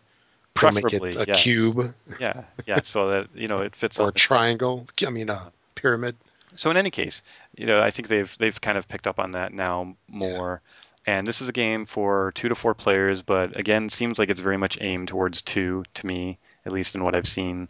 There's kind of an, uh, I think it's like an enemy of my enemy kind of thing with four players and and such. But on its most basic level, it is reminiscent of Omen, in term, or at least that's what it reminded me of the most. Because in Omen, which is a game I don't own but I like potentially a lot. The, the the one and only issue that I had with Omen, well, two issues. One is they use very odd terminology, which is just really confusing to first-time players, and in fact, even me, if I as I went back to it. And then they had very bad iconography, which is to say none. There was just three numbers on a card, and again, going back to it, you're like, okay, which one is which again? And and uh, you know, playing with say my wife or somebody like that, it'd be very easy to get confused if you didn't know the game well, and so Okay, so that all aside, otherwise Omen was very creative, innovative little little game, and I am still kind of drawn, you know, or torn between whether I should get it or not. But in that game, the the neatest thing for me was this little tension dilemma between you can choose money or a card draw type of mechanic. And in this game, Tooth and Nail, what it is is you can choose an action or a card draw, and that's kind of neat. And I, you know, I, I'm I don't know if it's fully unique in that it's never been in any game, but it definitely feels unique here, and it definitely adds a, a, level of interest for what's otherwise a very simple game. So uh, the only things I can I can say that kind of concerned me. The rulebook organization was a bit odd. I will say that. I, I, I really mean that too because it, it's it, they just mention items pages before introducing the meaning, which makes it, it just makes for it to be much harder and more confusing than it should be. So uh, I didn't care for that, but basically, if I read the book twice, everything made sense. Or, or really, what I did is I just skipped ahead. I skipped like three pages to where they define stuff, and then I went back. And uh, and at that point, there's a couple other little points of um, pet peeve with the rules where I don't like where they teach rules in examples, and I, I believe they did that twice in this game. So if if you're accustomed to, you know, like a lot of times I don't need the examples because it's a simple game, right? I mean, it's like I'm you know, I, I, don't need to look through the example for everything, but there's actually rules in the example that if you didn't, or explanation that if you didn't read the example, you wouldn't know, and it's not mentioned otherwise. So, so maybe now, they. Now, when you mean example, is that the kind where it's like Fritz exactly. decides to move from here to here, and Klaus moves from here to here and gets Right. three points. Okay. And, and then to go, oh, and you know, then when he attacks, the opponent loses X card, and, and nowhere else does it actually kind of go into that. So, uh, or you know, at least as specific and to the point. Um, so it, it was it was more than just an example. It was more like a rules clarification, and so I, I just didn't I didn't I just overall didn't care for the layout uh, and organization of the rule book. It just didn't really work for me. But that said, reading it twice, I didn't really have any questions. I don't really have any doubt for for how it's supposed to be interpreted. Um, so I guess that's good. I mean, I'd, I'd almost I guess I'd rather have that in a, in a in an odd layout than one that wasn't clear. So in any case, I, th- I think that that's a problem with not enough blind playtesters, right? Because once you know the game, or if you've taught it to the game to somebody, then as you read through and proof the rules, you're like, yeah, okay, every it's all correct, and you know, you you really have to get somebody that's never read it before to go start reading through and go, this, yeah, I mean, I have a question here. And it's, well, what does this word even mean? It's you're talking about the command area and this other area. You haven't even ever defined what that is, what the difference is, eh, you know, and, and you keep repeating what they are, and then you know, nine pages in, you actually explain it finally. So, but look at that. That's the most that I can come up with negative, right? I didn't exactly care for the rulebook, which was otherwise complete. So, and I'm trying, right? So that's it. That's it. So let's talk about the game itself, um, real quick. Simple game. So basically, there's two steps when you take your turn. There's what's called a re- recharge step. So you draw one card from the deck and you gain one action point. So it's really easy to remember, right? Start your turn, you always get a card off, and, and each player has their own deck, I should say, right? And that's that's basically the components in the game. I draw one card from my deck, add it to my hand. I get an action point card. An action point card means I can do one action that that cost a point. And uh, there's five up to five action point cards. So at some point I might be able to actually have five actions. Uh, so that's the first thing. And then you get plus one of each of those. That's the decision point that I was talking about for each troop that's in your command zone, as it's called. And uh, so if you had three of them, you could have you could draw two cards and take one action point. You could draw three action point cards. You could draw three cards. Right? It's completely your choice. Each one of them lets you do one or the other of those. Uh, now there's two zones in the game. There's the command zone, which is part of what I'm talking about now, and then there's the war zone, which is the area you play guys where they can actually attack the opponent. Uh, so the other two things you'll do in this recharge step, besides drawing cards and action cards, is recharge all the troops in your command zone. So that's kind of like untapping them. And then you recharge one troop in the war zone. So as you attack with the ones in the war zone, it's going to take longer for those to recover and able to be able to be used again. Right? If that makes sense. Okay. And then you go basically go to the action steps. So now that you have a certain number of action cards, you can now execute actions. Two actions are free. So the units that are in your command area, you can use their command ability, which is basically that's the text ability on the card. You can use that for free. Or as a faction, you have one special ability that's printed on your faction card, and you can use that for free. Then the actual actions that you have, which could be up to five based on the number of cards you have, and it's it's always at least one because you get one at the beginning. You can play a troop into your command section or your war section, or you can initiate an attack with that war section. So when you think about the action cards, there's really it's it's that simple: play troops to one area, one of the two areas, or attack, and that's really your only choices in the game with um, the action point cards. So to, to mention the troop cards themselves, they're they're pretty simple. There's a faction icon, and uh, there's a, a, sampling in this light version, but the full game will have different factions. There's a name, of course, and there's one of two types. There's either arcane troops or tech troops and there's a little symbol for that. And then basically you just have a strength, which every card that I recall was a one or a two, so not a lot of variance there. And then there's the command ability, which is then the re- real unique thing about each card. Uh, so again, you're you're basically deciding. And, and, of course, typically the ones that are strength two have the better command ability. So you're deciding, do I want to play that in my war section and attack with strength two, and then lose the ability of using that command ability because I can't use the command ability when it's in the war zone. I can only use the command ability when it's in the command zone. But of course, I can't attack when it's in the command zone. I can only attack when it's in the war zone. So, an example of the faction card. So, this is like who you are. There's a, a faction bonus, which is what's the free action that you can do. Uh, the the one that's given in this light version is called bolster. So you tap, you know, drain two troops in your command zone, and then you get to draw an extra card or gain an extra action point. So you know, pretty pretty straightforward. And then the other thing that it'll have is it'll have a formation attack. So normally when you go to do an attack, the the you just basically pick a troop, and it's the strength of that troop, and then you can uh, do what's called boosting. So if that troop were an arcane troop, you can discard per, you know permanently another arcane troop from your hand, and then add one to the strength. So really, your your range is going to be it's one or two plus one, right? So it's going to be two through three is your total strength, and that's a non-formation attack. But then each faction has a special formation attack, and the one in this sample game is called Tandem Assault. And if you have one arcane troop and one tech troop, which are those little type symbols, then they can both attack together with their total combined strength, and then they deal one additional damage. So basically, if you had two twos, you're going to deal five damage, as opposed to the maximum would have been three with a non-formation ta- attack. Uh, although you are going to tap both cards. Um, so really, and and I should talk about the last rule in the game, which is how you win. So you win by running out your opponent's deck. That's like your hit points. So when you have no cards left in your deck, you're done. Uh, you're out of the game. So uh, obviously doing five damage, and there's no real way to defend. I just if if I do five damage, you lose five cards off the top of your deck. It doesn't matter what their strength was. Doesn't matter anything. It's just five off the top. Uh, you know, if that's if I'm doing a non-formation attack and you're losing one, two, or three, you're obviously going to die a lot slower. Okay. So the immediate first problem I saw with the game just on the first play was like, okay, this game's not going to work at all because if you if you draw your two, twos early on, right, and I don't, well then then bam, right, you lay out a two, you lay out another two, and you're doing your formation attack. You're you're hitting me for five every turn, and I'm going like, what the heck? I mean, all I got is ones, right? That's not fair. But here's the thing. So there's command cards that let you retrieve destroyed troops. So as you're killing me, then you're you're putting cards in my discard pile. Well, those some of those have probably got to be a two.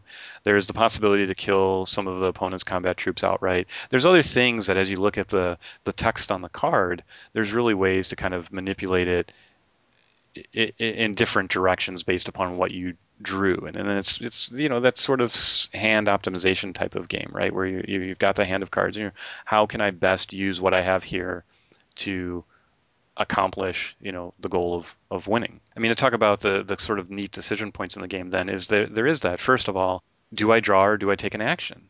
Now think about that. It, naturally if I draw more cards I'm going to have more options, right? More ability to have drawn that two uh, attack card or that really good command card. But what am I doing? I'm bleeding myself out as I do that, right? I'm I'm killing myself. Right. right. I'm taking cards off of my hit point stack. So there's only a certain level that you maybe want to do that versus taking more actions. And of course, I what good is it drawing cards if I can't place them in the in the various areas? If I develop my command area, that ultimately gives me more draws and more actions. So I need to do that. But if I do that, I'm not attacking the enemy enough by putting them in the war zone, right? And then even if I'm playing cards, well, then I'm not attacking, so I need to use my actions to also attack and try to do that. But then where's the uh, the trade-off there, right? So that's a, a, really neat decision point. That whole action versus uh, draw, and then of course the the double of the draw affecting that, and point two being then the combat area versus the command area, and then you know this this the other thing about the command area, which I didn't talk about, is your card's eliminated if you use the ability. So I use that special ability. Now I have that decision because, first of all, there's a maximum of three cards in the command area maximum of six in the war area. So if I use two of my command abilities, which are otherwise free, I've now just put my command down to one. So next turn, I'm only going to draw, you know, I'm going to get one draw and one action, and then my choice between either another draw and another action instead of three choices, right? Uh, unless I otherwise can play out more of those cards. And so that's a neat dilemma. There is a, a trick too, where so the the cost if you don't want to discard a command card uh, you know, a card that's played in your command area is you have to discard a card of the same name. You discard a troop of the same name from your hand. Now you can keep that in your area for free. So uh, normally it would cost you an action to play that extra card. So you would you would do the command ability and then an action to do that. But now you can just discard it right from your hand. Still just use the command ability for free. Doesn't take an action, but your guy stays in the command uh, area. So that's another neat thing that that kind of happens in a way that you're trying to uh, to work with things. So, I mean, all in all, I don't know if all of that would be enough if the game didn't play out as fast as it does, but it, it really does play out uh, quickly. And for that reason, and the likelihood that there's more variance in the full game, I, I think the the mechanics do work here.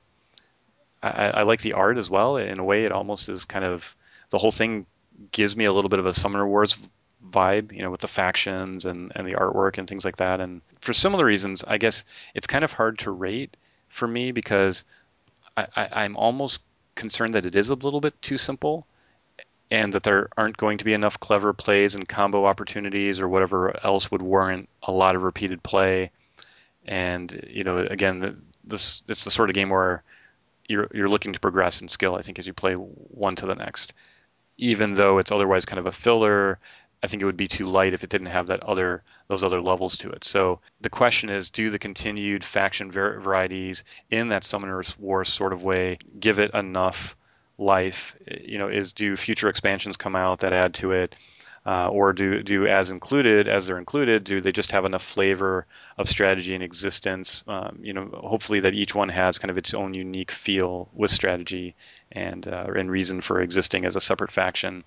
I'm not sure yet on any of those points because you know the light version is really just a sampling. But in every way that I've seen it, playing the the light version, uh, I'm I'm pretty well sold on the promise of what the full game would contain and looks like this is going to be a game. Uh, you know, again, uh, it's it's impossible to say I didn't play the real game, but I'm uh, so far impressed. We'll, we'll leave it at that. Okay.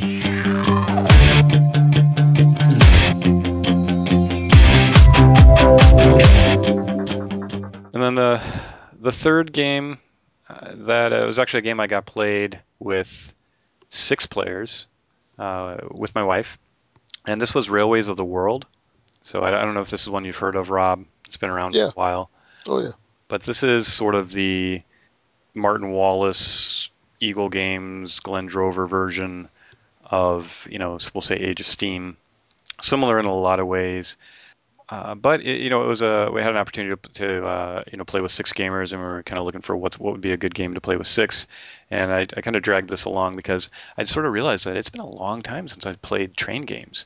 And as I looked at my collection, I've I've I've pruned uh, like probably way too many of them out of my collection, and uh, you know, I, am not a big pick up and deliver fan, but then of course I was talking about how I do like Perry Rhodan and, and Merchant of Venus and well, not so much Valdora, but Africana, which is you know has that to it. And I you know started thinking about it. I was like, well, no, what I, what I'm not a fan of is games where that's pretty much all that you do, right? But but where it's a mechanic within this larger game, it can really be a fun you know aspect. It really adds some interest. So that's a segue to say that I was reminded playing Railways of the World just how much I do like the train games where you have, you know, and, basically what it is is it's a, it's a board, you know, it's Eastern United States, and you're you're doing a, a bit of route building from city to city, and then as you connect the cities, you can move goods, and ultimately that's you know how you you know go forward in the game. So I like the game quite a bit. I'm you know, again, intrigued enough that I'm actually relooking at some of the train games I haven't played in, in a long time, like the 18xx games that are long and you know kind of math heavy, but you know I did did have fun playing them uh, back when and, and such. So uh, this one's just kind of nice because it's a nice step up from you know your Ticket to Ride, where it's actually like a real train game, right? It might be simplified in certain ways, but uh, it, it definitely gives you that train game experience without being real rules heavy. I mean, I think the, like the bulk of the rules are on two pages within just some components overviews and some other stuff. But you know, most of it is on two pages, and then as you go one expansion to the other, then the expansion adds like two pages of custom rules, which is kind of a nice way to have built the system. So it's a very expansion-friendly system, and the other thing, which is a, kind of was a neat thing that uh, struck me as I played this, is I, I wonder if this has more appeal to almost like wargamers too, because there are logistics involved, and and that's one of the things that uh, like wargamers like, at least in operational level games, that you know you're kind of figuring out the best way to move you know, it's not troops, but now it's how you move cubes, right?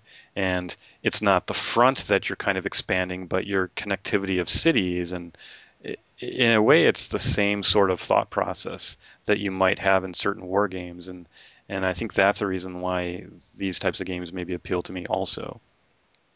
And, you know, it's just the logistics aren't too bad. It's, it's not that complicated really to think out uh, you know what it is is you, your train engine is going to be at a certain level one through eight in this game, and that's the number of links that you can deliver th- through. So initially, you can only pick up a cube from an adjacent city and deliver it to the matching colored city. But as your train grows, now you can go through three links, through four links, etc.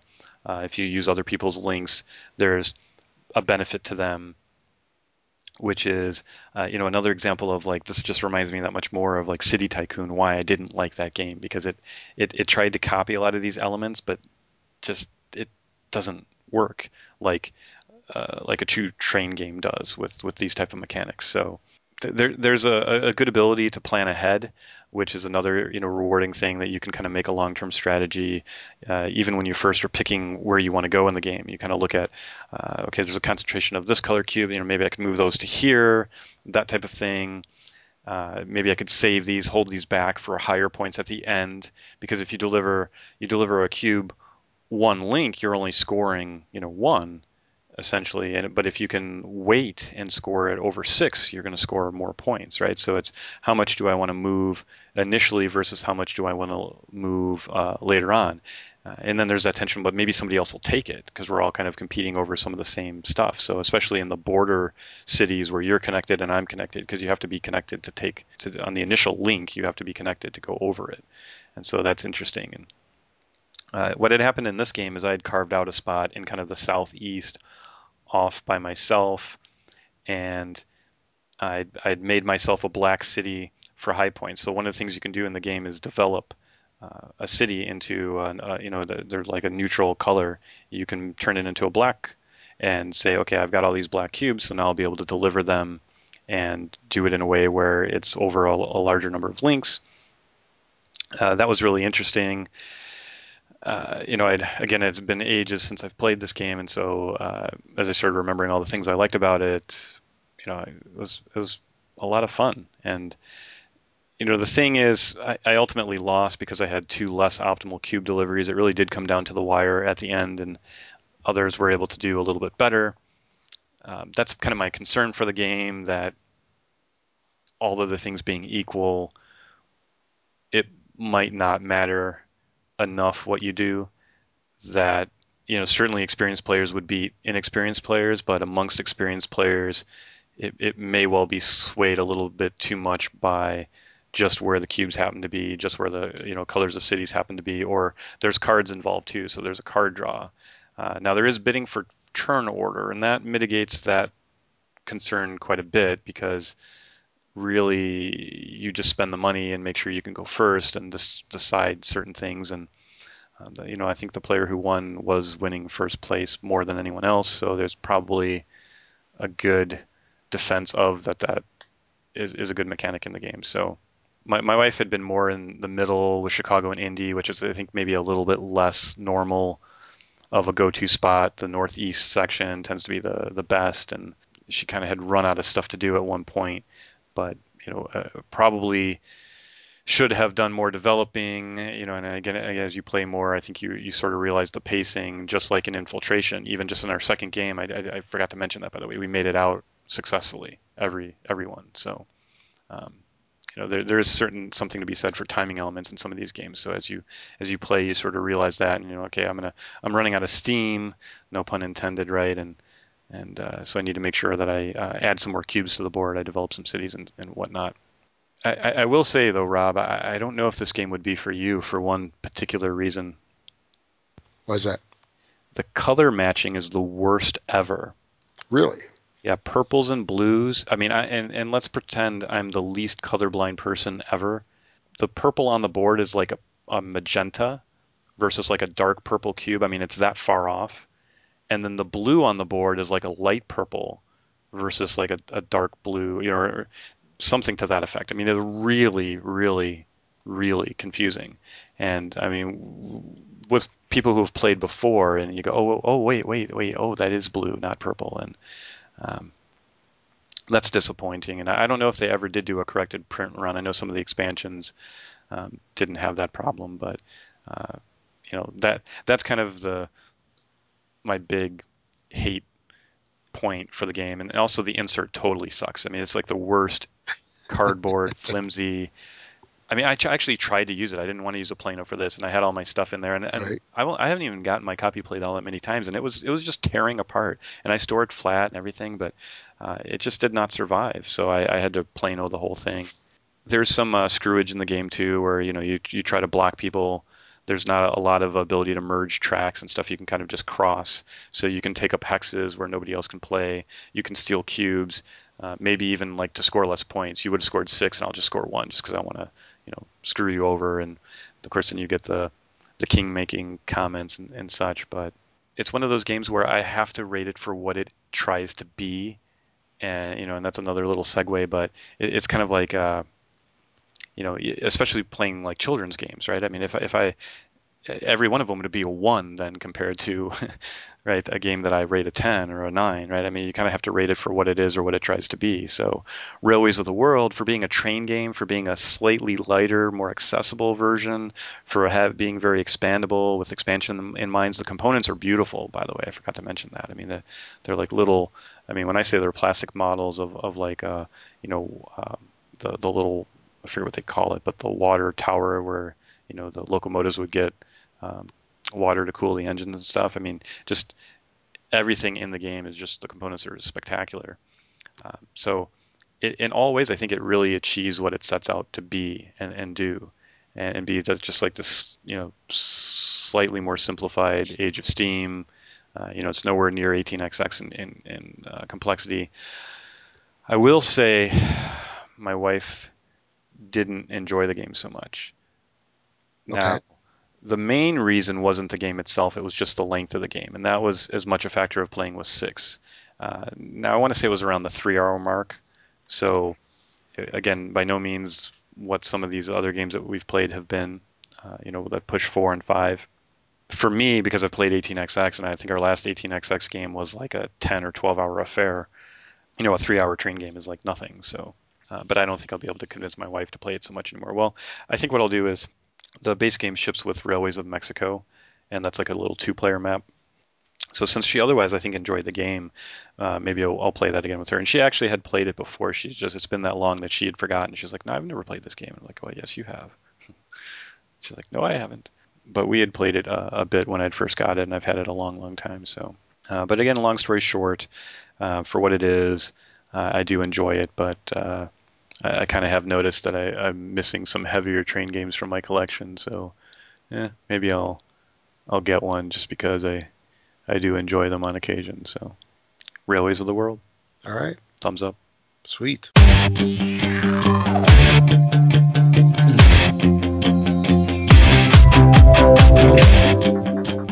You know, other than that, as far as what else I've been playing, I'll talk about them more in detail uh, on another show. But I've been playing uh, quite a bit of, of Thurn and Taxis, Downfall of Pompeii, Torres.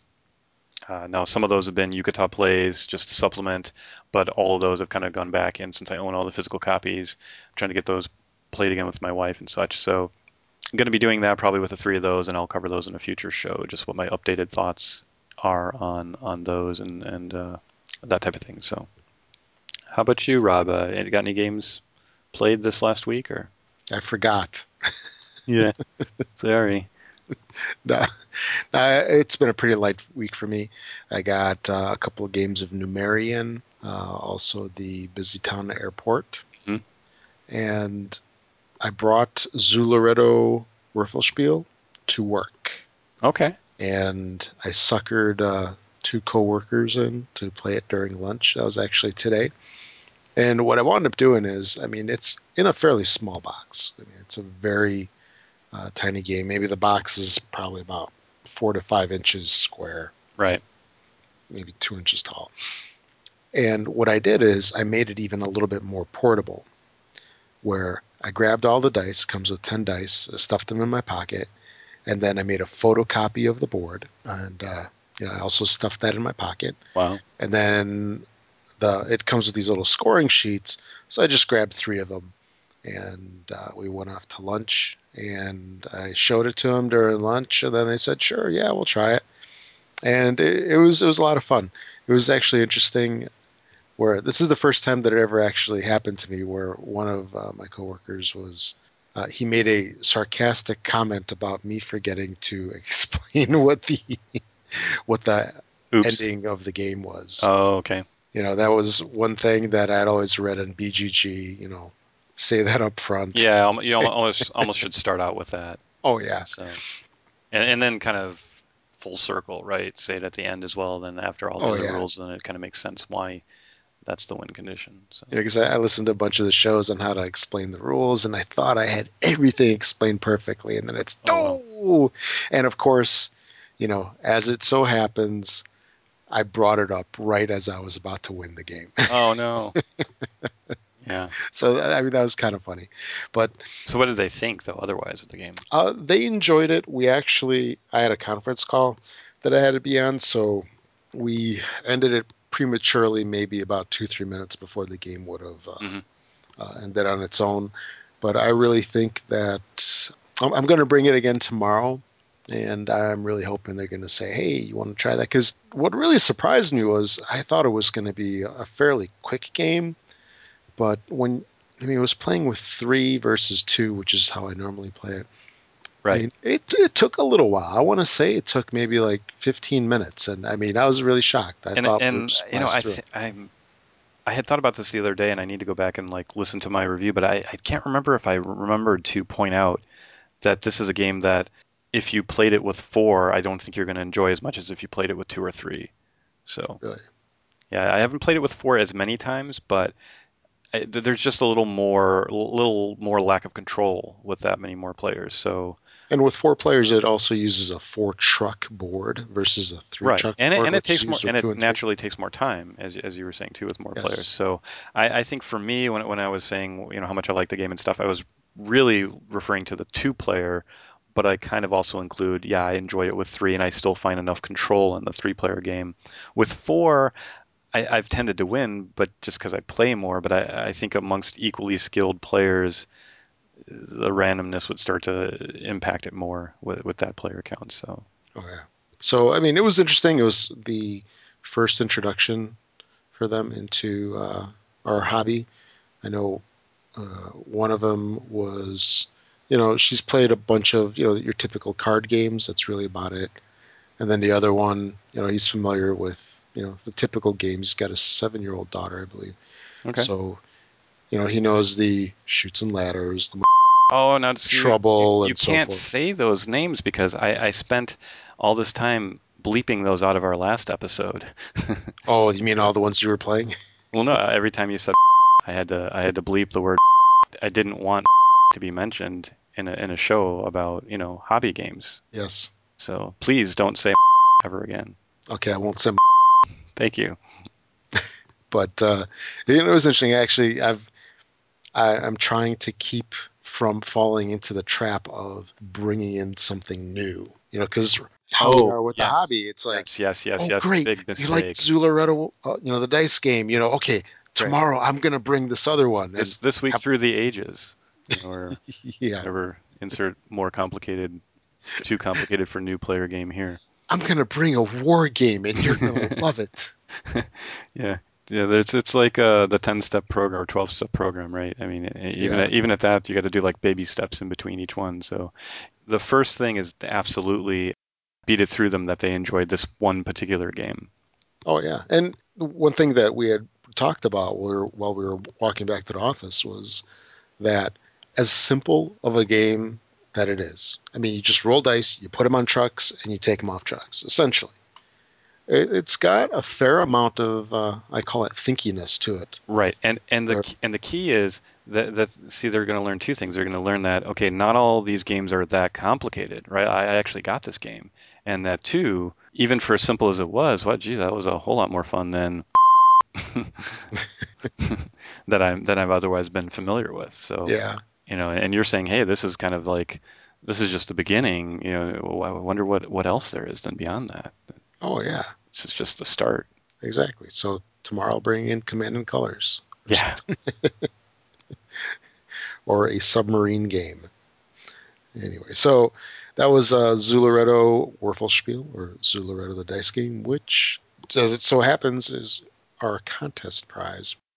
we do have a contest, and uh, of course, due the due to the delay between recording a show and airing a show, we're just now starting to get the entries. As our last show, we haven't even yet posted yet, and it was the one. Uh, that was the show that we recorded the day that we posted the original announcements. So that's a long way of saying there's still plenty of time to enter to win one of two import copies of Zooloretto Würfelspiel. And to enter the contest, you must be a member of the This Board Game Life Guild on BGG. And that's amongst other reasons, so we can kind of track you down, especially if you do leave us a voicemail. Check our website contact us page for a link, or it's otherwise in the podcast guild section on Board Game Geek. We will have two drawings, one for each copy. To enter both drawings, one and two, leave a voicemail at 754 444 8245 or send us your pre recorded MP3 recording of yourself. And to enter just one, you for a single entry, that is, you can uh, send us an email at contact at thisboardgamelife.com. And then some ideas of what to send in would be just comments on our show, your view of anything we've given an opinion on, whether you uh, agree or disagree, thoughts on a game you've recently played, maybe one we haven't talked about, any kind of brief board game related rant uh, topic that uh, has you, uh, you know, with a passionate opinion about, or uh, even if it's just something like a request for us to review or comment on a specific game or topic based upon maybe something else we've said that that's uh, raised your curiosity. So those are some ideas, or anything else you can come up with. As long as you get that voicemail or email out to us by the last day of June, then uh, your entry will be considered valid. So that would be by midnight of Saturday, June 30th. Right, Central Time. Yes, Central U.S. time. Right, and and also just to point out, we have been getting many, many, many more email entries. So consider the voicemail. Your chances, odds are going to be a lot better. I know it's uh, people are shy, but hey, you could win. Yes, it's an easy way to get a copy of this game. Okay.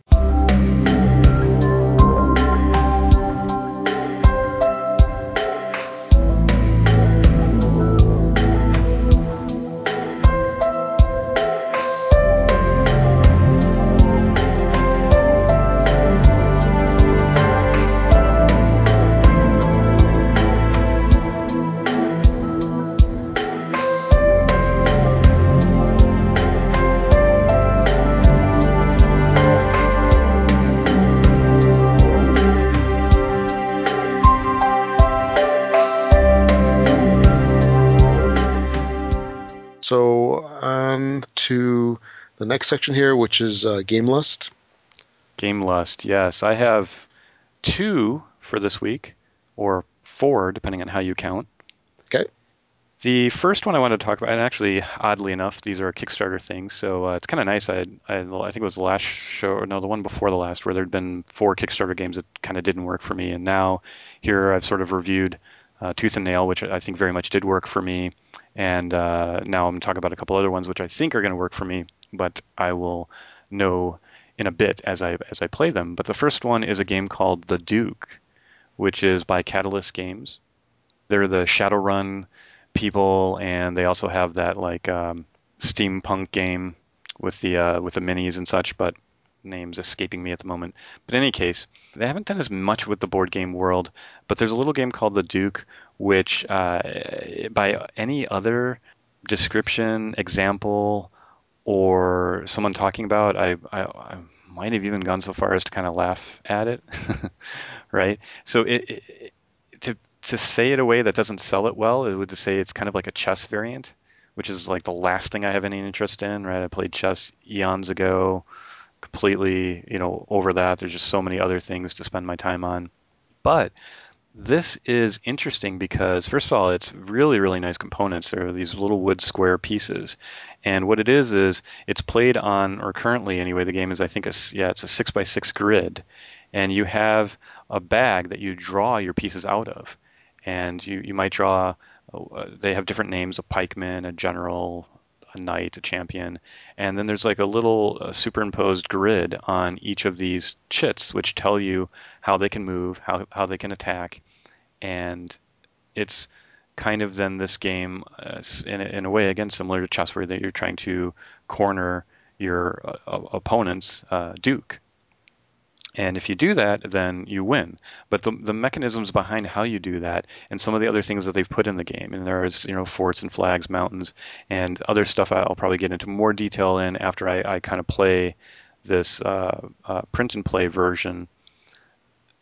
But I'm really intrigued. I'm really intrigued. And you know what? One thing, uh, and the reason I, I probably uh, bothered to look at this in the first place is the actual Kickstarter video goes through quite a bit of a game and really I think gives you a good feel as if you were playing it of what playing the game would be like, what the experience of playing the game would be like. And it was very, very convincing to me. Uh, it, it, it's an, you know, it's just reminiscent a little bit. It's definitely an abstract, but it has positional strategy, some spatial strategy, but very much its own thing. I mean, it's not, I wouldn't even call it a chess variant, right? It just kind of reminds me of that. So I'm very intrigued by that, very curious to see and it wasn't tremendously expensive to back either. So the the basic game was thirty bucks, and then you can get they're they're gonna you know do all kinds of fancy versions and stuff. But uh, that was one, and then the other game is the Sid, Sid Sackson collection. So have you seen any mention of these, Rob? The signature series? Uh, no, I haven't. I know the individual games. I didn't know there was a collection. Yeah, so this is Sid Sackson who did uh, Can't Stop that we've talked about, uh, yep. Acquire, which is another game I'm uh, a right. big fan of, and you know there's others. Bazaar too. There right? you go. Right, but uh, originally, and I owned uh, at least two of these games, and it's funny. That's a nice little tie-in to this episode because the third one I can't remember if I owned it or not, or if I uh, actually I can't even remember if I played it. I might have watched it being played or read about it being played in an article. That's how, how bad my memory is. But I definitely own personally and played the first two, which is uh, the three games are Sleuth, Venture, and Monad or Monad. And what's nice about this collection is they're three very different games. So to, to talk about two of them first, and I'll talk a little bit more of, of uh, the last one. Well, the the easy one is Monad, which is it's kind of a, a numbers manipulation game.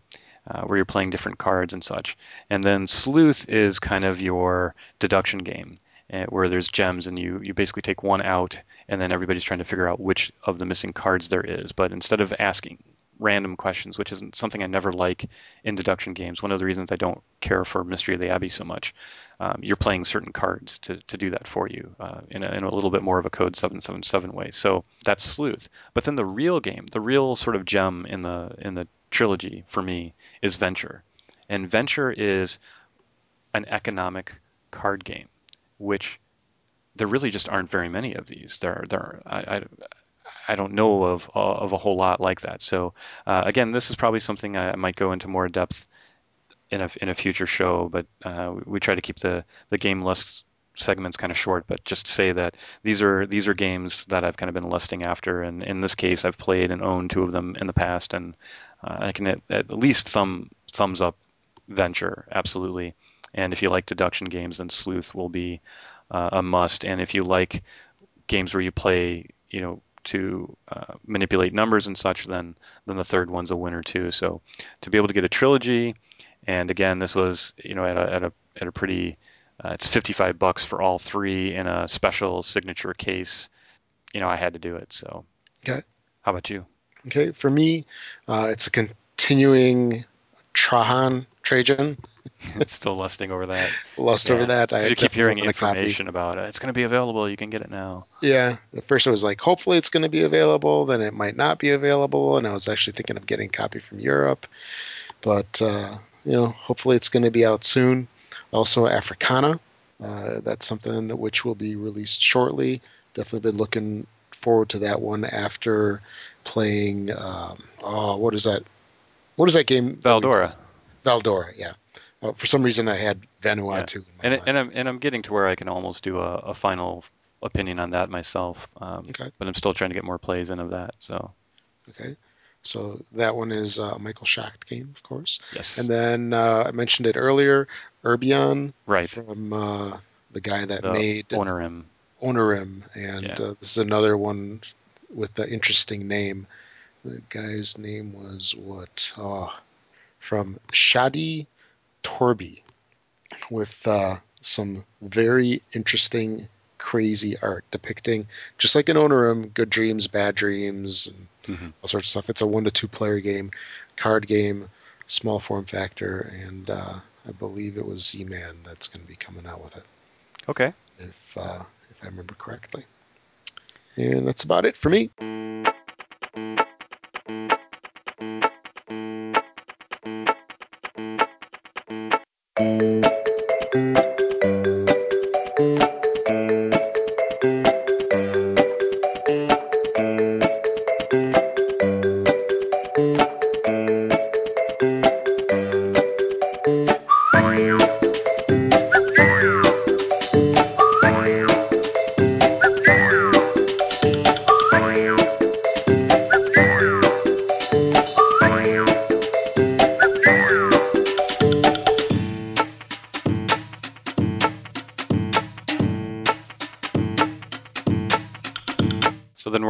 To listener feedback. Yes, sir.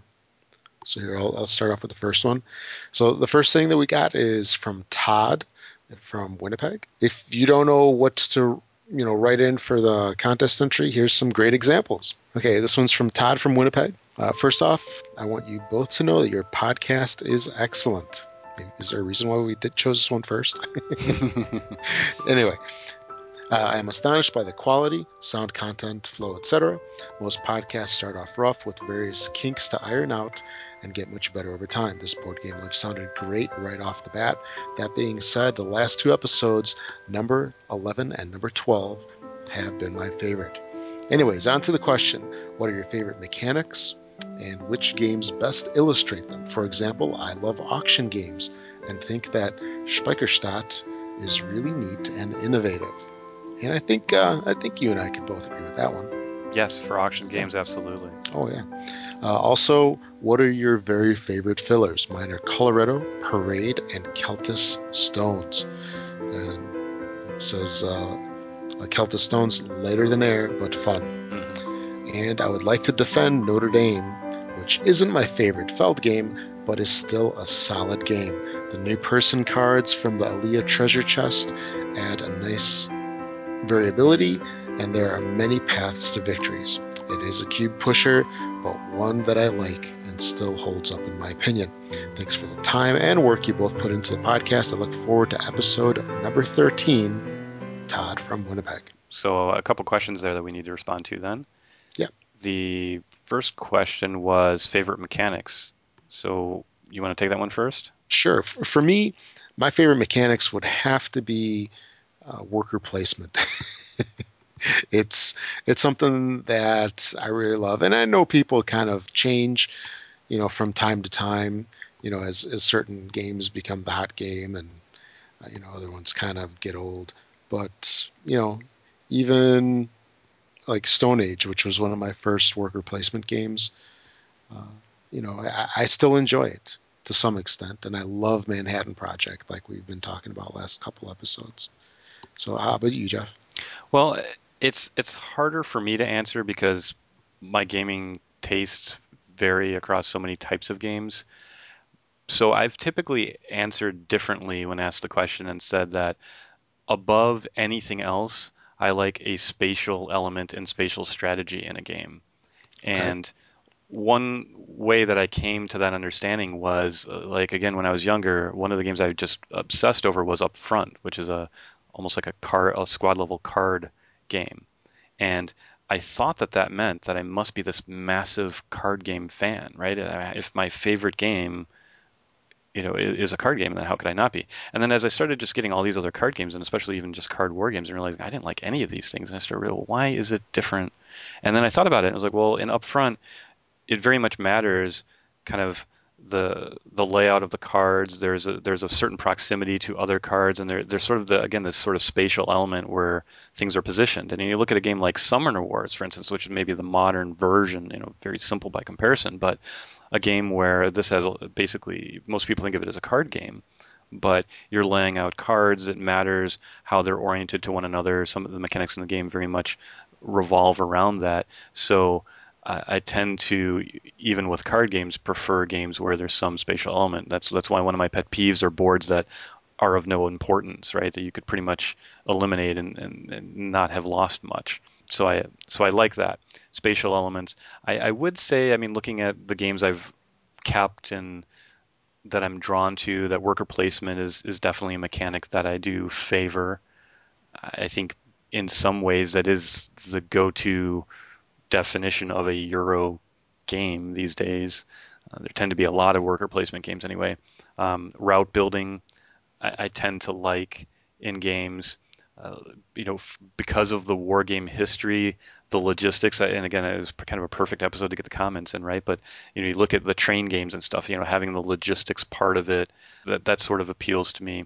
Combat themes and such, again, uh, that's probably my uh, attraction to Ameritrash games, right? It, it's it's it's hard uh, to say that there's a particular mechanic that I do or don't favor. I'm, I'm it's generally more like themes or games as a whole that I, I focus on, and it just happens to be coincidental that there's mechanics they share. But again, if I had to answer, spatial strategy, route building, worker placement, that's what comes to mind anyway. Uh, okay. As opposed to say auction, which I'm not as big of a auction game. That's one of the reasons I do like Speicherstadt yeah. and uh, Strasbourg because they they are very creative with that, right? Don't typically oh, yeah. like um, deduction games. Don't typically like push your uh, push your luck games, right? But yet when a game is really creative with those things, that, then I tend to really um, latch onto that. And then it's something much more unique in my collection. And co-op games is another one, right?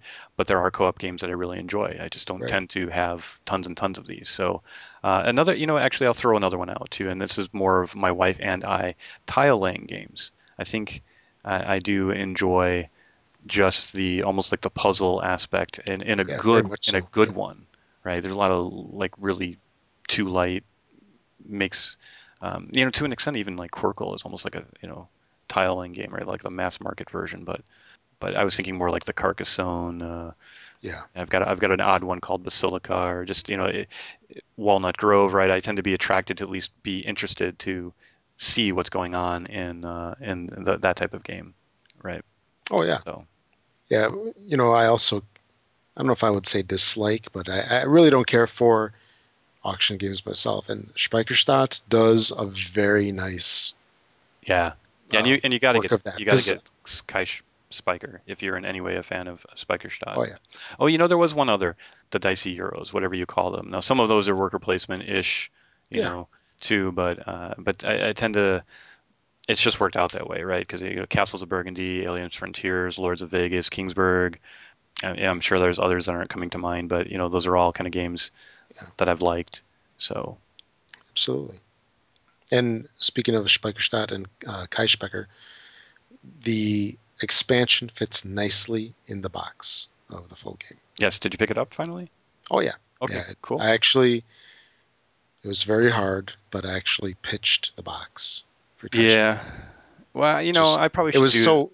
It sat so oddly. I should do that for games I know I'm not getting rid of. Yeah. Uh, I, I, usually hold on to other ones because, I, well, if I ever sell it, but um, the problem I have is, see, again, being in the hobby so long, no matter how certain you are that you're never getting rid of a game, th- there's no guarantee, right? I mean, I've basically gotten rid of every single game that I had owned, you know, 20 years ago. Um, and, and, and it's and yes, there's nothing today that's going to be better than Speicherstadt, but you know, let's say in 15 years, who's to say there aren't 15 better auction games, and you look back at this and go, eh, you know, or components have, evolved so much, you know, or whatever the case might be. I don't know. I just um, or it becomes this collector's piece, right, where it's now worth hundreds and hundreds and hundreds yeah. of dollars, but you don't have the box, so too bad. so it's only worth two. Well, I don't know. I just I, right now I have the room for it because I. I, because I had gotten rid of so many games, uh, you know, I have like a lot of empty shelf space. But you know, yeah. hey, um, we're getting off topic. So yes, okay. so to, the the next thing that Todd asked was, uh, "What are your favorite fillers?" Yes, you first me, again. Yeah, for me, my favorite fillers, and I've got a whole bunch of them. Uh, number one is probably Ascension, and uh, yeah, although that's we, teetering we really, on what people consider fillers, but yeah, yeah. But we use it actually as a filler. It yeah. is kind of our our go-to game. Agreed, it's actually as, as deck building light. goes, it's fast to set up and fast enough to get through. extremely fast. I mean, it's a card game. It's nothing like Dominion. Right. Thank goodness. in terms of setup, Sure. and Which is It- why it's it just fun. as much as it does. Exactly. So. exactly. Uh, Zooloretto Würfelspiel Mhm. is another one. Numeri. Right. Could- Numeri is obviously, a you, you mentioned that one quite a bit. So. Oh yeah, because you know, I, like I mentioned in previous shows, it's a game that's actually fun. You know, it's not the best game in the world, but it's fun enough that you can actually play it every once in a while. And my four-year-old son, or soon-to-be four-year-old son, he enjoys the heck out of it, and he knows the rules, and he can Yeah. and he can play it, which is just fantastic. Okay. So what else? Anything else? Um, to? Colorado Yep. is also a nice one. So then I, I suppose my answer, again, I have kind of a an odd answer because it's a real problem for me to answer this question, and and I, I've alluded to it before, but a lot of the filler games I had, I, I ended up deciding I didn't really care for, and a lot of filler games in general that I play, I, I find I don't care for. They're, they're too too quick, too light, and uh, when I when I go out and play games, I prefer to just play a middle level game, like say like an infiltration, which is not really a filler, but it's still a you know 30 minute game or something. Yeah. And and so I never really brought these with me, and even with my wife and myself, you know, we would typically you know pick a game a night or something like that. And that said, though, and, I'm trying to find more that do appeal to me, but the, I'll take the opportunity to point out two, particularly uh, with you know the more war themed enthusiasts. There's a little game called The Battle for Hill 218, which I absolutely love. In fact, I, I would say it's um, Oh, is that that airplane game? uh, not really an airplane game. There's airplanes in it. Yeah, but Uh, it's done with the cards. yeah, Battle for, move for Hill 218. It's yeah, by uh, Your Move Games. I think it was all of like five or six dollars. Uh, it's it's a deck of cards, but wow, does this game have strategy? I mean, it to the point of there's an online simulator. If you're not convinced, and Yes. you you go to the website, you will never win. So how is that possible? If this game, and it's you know, and, a lot of the other games where I said there's a lot of strategy to it, right? That's debatable, you know. Right? You might have had a different experience than me or played with different people, but this one is as easy as that. Go play against the AI. If the AI can beat you every time, and it still beats me most of the time, yeah, and it will. yeah, and I've played a lot, and I haven't played in ages, but I played a lot when I did. And so then there's got to be something to this game. So a five or six dollars game like that, that is a gem. And Absolutely. I mean, I've I've taken this and played it with my dad. I've played it with. It's otherwise pretty simple rules. That's the the magic of it. And I will, you know, I'll talk about it at length some other time. But just to say, very, very, very big fan of this. And uh, it's otherwise not all that well known lately. I think it, it got a lot of buzz at at the time. And the other one I'll throw out there, just again, just to mention games that maybe not everybody's heard of. Obviously, Zooloretto Würfelspiel is is um, an up and coming game, and I share and like of that. But the game I was going to mention is a game called Ivanhoe, and this is a it's a, actually a Reiner Knizia game. So in some ways, you know, famous designer, but it's a game that GMT put out and long time ago, like to the tune of like 2000, so 12 years old. And this is a spectacular game for two. Now I, made the mistake again of thinking this was a, because I liked it so much that it was going to be great with you know three or four, however many it plays. I think it plays up to four. And I haven't had as much success playing it with higher player counts, but played with two, and it's basically another game where you're playing cards. You know, Knizia likes to be math, you know, oriented, but uh, what I really enjoy enjoy about this game is it's so well themed. Right, it's still a little bit pasted on, but the, there's special action cards to go with the number cards. Uh, and, and what it is is sort of a, a jousting medieval combat uh, type of theme. And so there's things like you know you you're um, you're you're fighting with a lance and you drop your lance and you you know you you pick up swords and you fight with swords and then okay now you're unarmed and you're fighting unarmed and just the way in which it works for a, a light little deck of cards type game, there's enough theme, right? As much theme as you could expect. But again, really, really just enjoy it. It's both of these games I consider basically perfect tens when played with two players. So that's what I'll throw out there for my favorite fillers. Uh, and, and then you know Zooloretto, Würfelspiel, uh, Colorado, you know all of those I enjoy too. Balloon Cup, I mentioned that on the last show, so that's another one. Uh, obviously, then uh, some of the Yukata type games, Kahuna, Dragonheart, uh, and such. So, Okay. And then you know one quick thing on Notre Dame too, just to say that I, I, I was thinking about that and. I mentioned the two player, you know, the player count thing, right? So that is uh, an aspect I don't think I had mentioned when I reviewed the game, which is to say that I don't think Notre Dame plays well at, with two at all. And so one of the problems I had with the game is the player count at which it plays well with is is not wide enough for the type of game that it is. And, and, and actually, I find it a very light game, which is in a way it's magic because it's kind of almost not exactly a gateway game, but it's maybe a step two for okay, now you want to feel what a you know try themeless cube pusher, you know, or you want to feel like you know experience what a cube pusher is like. Try Notre Dame, and there's otherwise not a lot of rules to it. But that's kind of the problem. So it doesn't to me it doesn't play well with two. So I'm not going to play with my wife. It's kind of light to go to bring to gaming night for you know the people that I typically play with, which have played more stuff. Or otherwise, I just feel like I have better you know games. Like I'd rather bring Manhattan Project, even if it were newer gamers and stuff, uh, because of the theme and things like that. So that's the reason why it doesn't fit in my collection. As far as ratings go, I didn't rate it all that low. Only in BGG terms is you know slightly under a five low. For me, using the whole range, it's it's you know just the bottom side of take it or leave it. So you know, hey, I'll play it. I actually have fun with it. I have not played it with the expansion, but a lot of the other Feld games don't really need one. I mean, even Speicherstadt is plenty, plenty fine without it. It's just, you know, the real need for it is with, in fact, the two-player count. I think is where where the add-on just really perfected the game. But uh, again, totally understand why people like Notre Dame, but it's just not not one I love myself. Okay. Yeah, that was a, a long, long, long response to Todd's. Yes. Uh, All right. Thanks. Feedback. Thanks, Todd.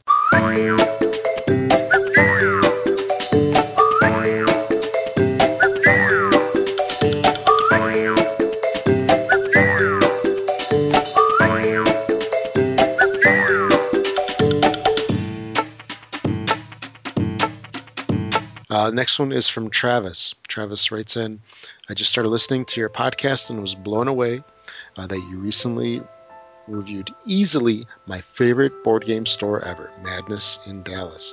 We've been super excited about that place ever since we got into board gaming a number of years ago. They are incredibly nice and are more than willing to order anything you'd like. The diversity of games there is outstanding. Just super excited you were able to visit. And uh, you know, I, I, talked about this store a couple episodes ago on a business trip while I was down there in Dallas. And I think we actually recorded while I was down there, if I remember right. right. Exactly. And I wound up going back there on the day before my last day coming back here. So I spent easily three hours in that store just walking around, checking stuff out. And, you know, I, I'm still floored by that place, Joan. Just like Travis mentioned, it's probably one of the finest stores in the country that I've been been to. And I'm kind of a harsh critic on some of these stores because, you know, if if the store, you know, is you know, if it caters to other things like comics and all, I understand. Right. But I mean, it's uh, you really need a bigger selection than a Barnes and Noble to qualify as a game yeah, store. especially with what they have these days. But no, I'm I'm far worse a critic on game stores than you, and it's it's really because. Oh, I don't know. I'm I'm worse than you. Well, I've I've I've been pretty harsh about local stores lately. I'll be even harsher. But I, I want to actually hold off on my comments on this topic because the next show, uh, I've got quite a bit to say about game stores, uh, both locally and some that I a particular one, a particular experience I want to share. That is what I hold as what a game store experience should be as a first time experience. Okay. And and I want to give the name of that store, and it's nowhere near here. Um, and I want to give the story behind that, but okay, I'll say that for next show. But just to say that, uh, yeah, when I hear about uh, a store like Madness, it it really kind of puts it on the map for me or radar for me. Just uh, you know the types of things you had said and and uh, hearing others talk about it as well. I, you know, I really want to check that out if I'm ever in the area. So yeah, and I tell you, Jeff, if you're going to be traveling to Dallas or anywhere in that area, Fort Worth, whatnot, you got to drive over there yeah. and check if, it out. It's, if you're going to Montana, you need to take a detour and get down. Yes, if you're going to Hawaii, drive from it's, Oahu. It's that good. Yes. Okay. Uh, so thanks, Travis.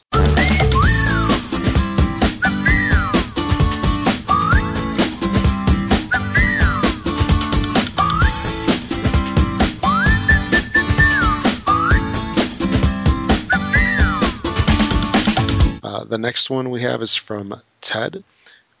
Ted writes in, you should look at interviewing board game luminaries from time to time on your show. As an example, in episode 12, you spent time talking about space themed 4X games.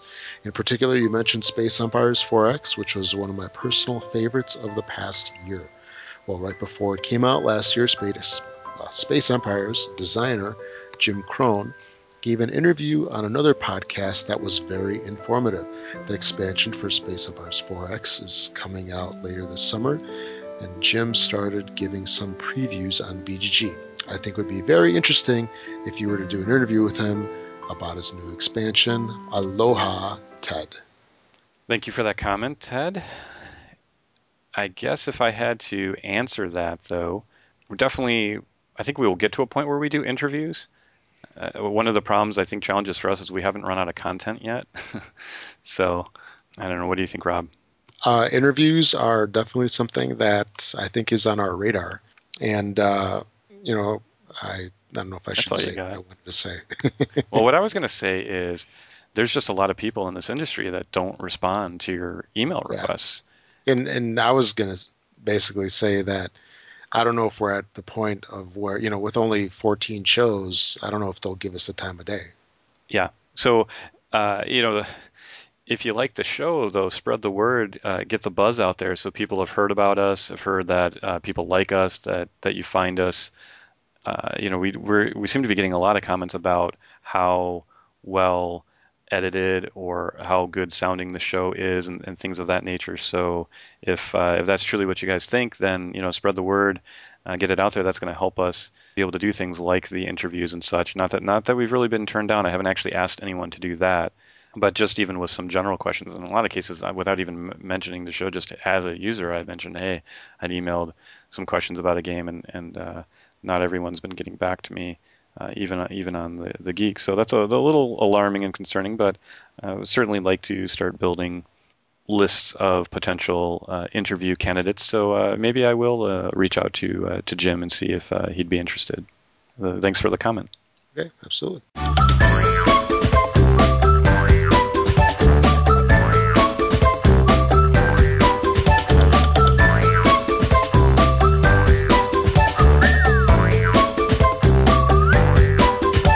Next one is from Mark. Mark writes in Recently found your podcast and have been catching up on back episodes. Good stuff, especially like the detail you give reviewing games as to what features of a game you like or not like. I have heard other podcasts that just brush off disliking game as I didn't care for it, where you go into detail even on things you dislike giving good criticism. I heard your review of the Zooloretto dice game and was wondering what other dice games of similar weight you enjoy. Have you tried the recent Bonanza dice game? Okay, you want to go first again? Uh, sure, absolutely. Any other yeah, with, dice games of similar weight that you enjoy?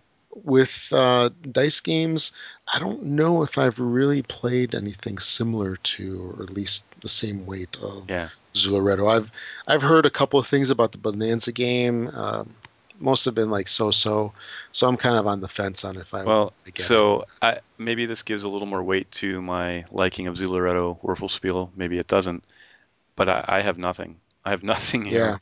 Yeah. I, I really now I have to I have to answer the question differently because of that. So my answer really is that I've had a huge issue with those uh, and and card versions for that matter too. Like I actually happen to have acquired Samurai, the card game, and Samurai is another game I haven't. I've, don't think I've even uttered the name on any of the shows, but a game that I very much like, uh, quite a bit, in fact. Uh, so you would think naturally, if I like the board game so much, that oh, if I actually acquired a free version of the card game, I would absolutely tear open the shrink and at least give it a try. I, I didn't even bother I, I don't know. I just felt like why would I play a card game version of a game I like so much if I why not just play the game I like so much? Right. Because it didn't didn't seem like it was going to offer anything new or different. It wasn't like inspired by it, but its own thing, or it was just not how I've typically took it. Now that one's not fair to probably criticize because I didn't actually try it, but where I've tried other versions of games, you know, card versions or dice versions, yeah, it just it kind of seems like I, I I'd rather just make the time to play the full game Yeah. And, and I, it, I've never really felt like there was enough to it, and, and that's why I, I would never have paid Zooloretto Würfelspiel at the time of day if it weren't that it just it happened to be on Yucata. I happened to for I don't even remember why I decided to try it and learn how to play it. So I am very surprised that that uh, I was able to like this game. As I said, fillers in general, I typically I play them. like eh, whatever. This game has. Uh, I feel like we're gushing over this game. Yeah, I know. This, but we are. So th- this game has a couple unique elements to it. Number one, it's got dice you know, which you know quite a few people like. It, it's got the dice, and it's got a mechanic of where you're actually in, sort of interacting with other people. You know, there's a little bit of screwage in there, and yeah, trying exactly. to get your yeah. your best. Because what was funny, you know, I had mentioned earlier that I played with some coworkers today. The first move that uh, my coworker Roz did was basically, I mean, this is she is not a gamer at all. Mm-hmm. Her first move was a screwage move.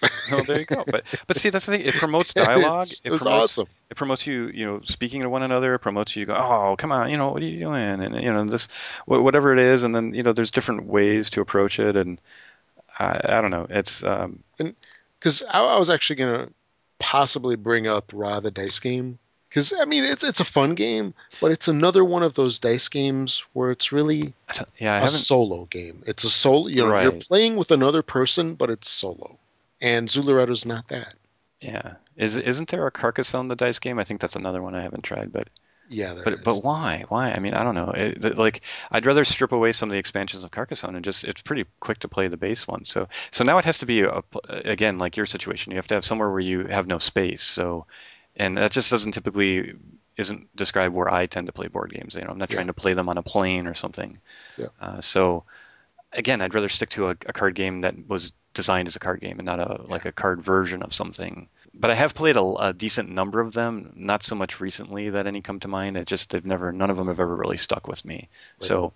Um, yeah, I mean, if, if based on anything anybody listening has heard, they think like one might be for me, then like I said, in general, I, am I realized this hole in my collection where I got rid of a bunch of these fillers that I didn't like. So now I'm trying to fill that a bit, and I've got a couple games that I'm I'm going to put on the next order. But you know, it, it, I have found it difficult to find filler games that I do enjoy. So yeah, and just as a general question to our listeners. I mean, I'm kind of curious now. Is if there is a, a dice game that you find that is a good filler and that you enjoy, you know, outside of you know, outside of Zooloretto. Well, you know, zombie dice, right? I mean, yeah. Mm, the, the, you know, That's, actually, the closest, the closest, yeah, the the closest would be like a roll through the ages. But again, that one's it's good, but it with the bar where I've set it on games, Yeah. it just doesn't quite get to it. Yeah, so Um, you know, going back to our listeners, if if you guys have any recommendations, just let us know. Send us a comment. Uh, yeah, I'm re- I'm really know. curious on this one to um, to to hear others' uh, suggestions there. So Okay, so that's it. Thanks, Mark.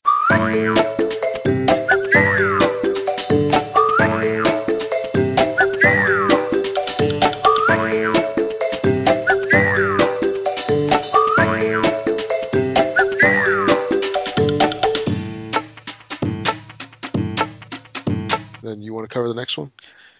Sure. Okay, so uh, Michael writes in, and uh, I think this might be one of our longest ones. Uh, he says, Welcome to my podcast subscription list. And he says, I, I came upon your podcast last week and I've been catching up. I like what I hear so far. Your conversational manner combined without numerous pregnant pauses give you a professional sound right out of the gate. At the risk of sounding like I have a man crush, I have to say that I really favor Jeff. Sorry, Rob. From It's what I've heard so far, Jeff's really on my wavelength. I'm not about to base any decisions solely on any reviewer's opinion, but Jeff's voice is definitely one that I'll be paying some heed to. I especially appreciate your comments on Star Trek fleet captains. Despite the component problems and the price, I've still been wavering on this one. I think you homed in on the points that I would have also felt were most important, and while I'd be happy to give the game a spin one day, I'm pretty sure it wasn't going to be a buy for me now. Uh, I also enjoy that you talk about so many games and that your reviews don't spend most of their time teaching me the game. I, I can't get behind you on Yucata. I've tried it out, and the turn based format just detaches me too much from the game. I need to see the other players making their moves to really follow what's happening. The turn based format also makes games take way too long, although I can see where playing multiple simultaneous games helps that.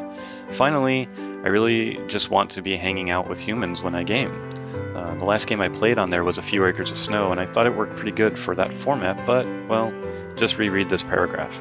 When I do play games online, my site of choice is Board Game Arena. Yes. I don't even know why the subject of negative reviews of, on Kickstarter has come up. It seems an absolute no brainer that there should be no problem with that. Why should games on Kickstarter be immune to the same treatment that games from publishers receive?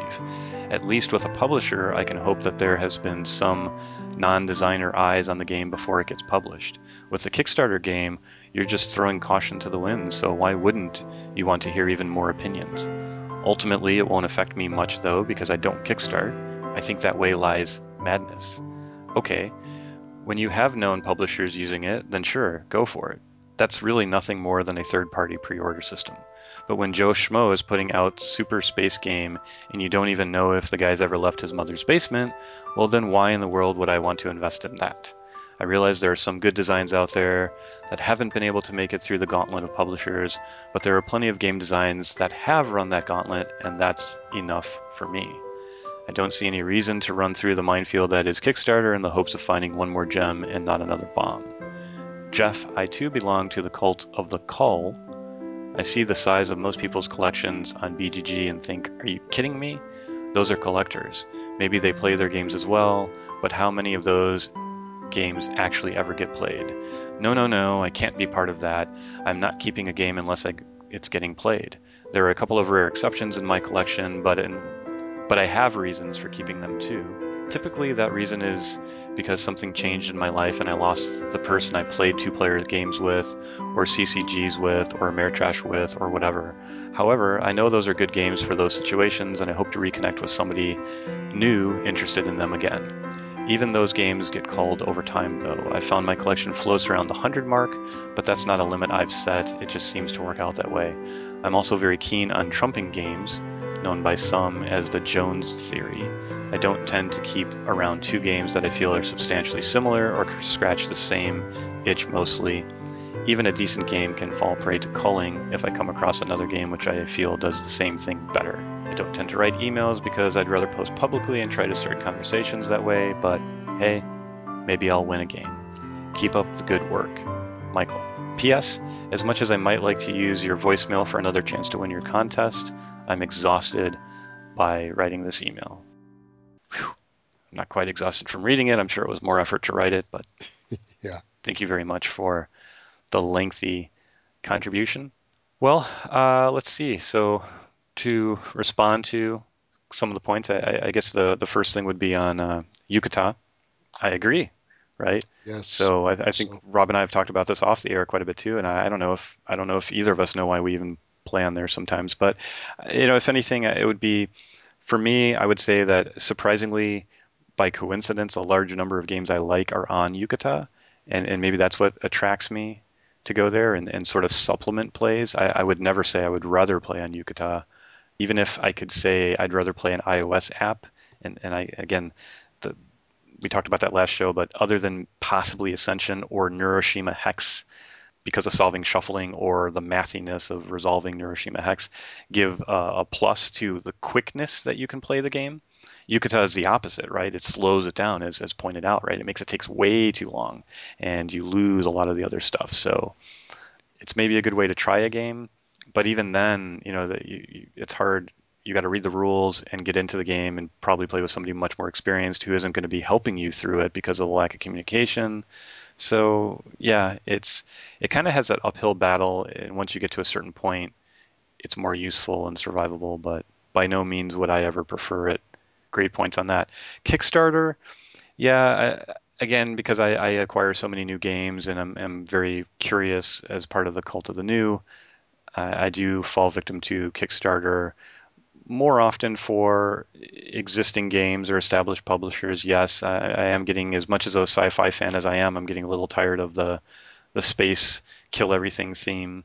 Uh, you know, I think it lacks creativity, even if otherwise artistically, some of these games are really neat with you know custom plastic pieces and and and nice card artwork and such, catchy names, but you know great intro videos. But you know, is it, is there really anything new in terms of game mechanics?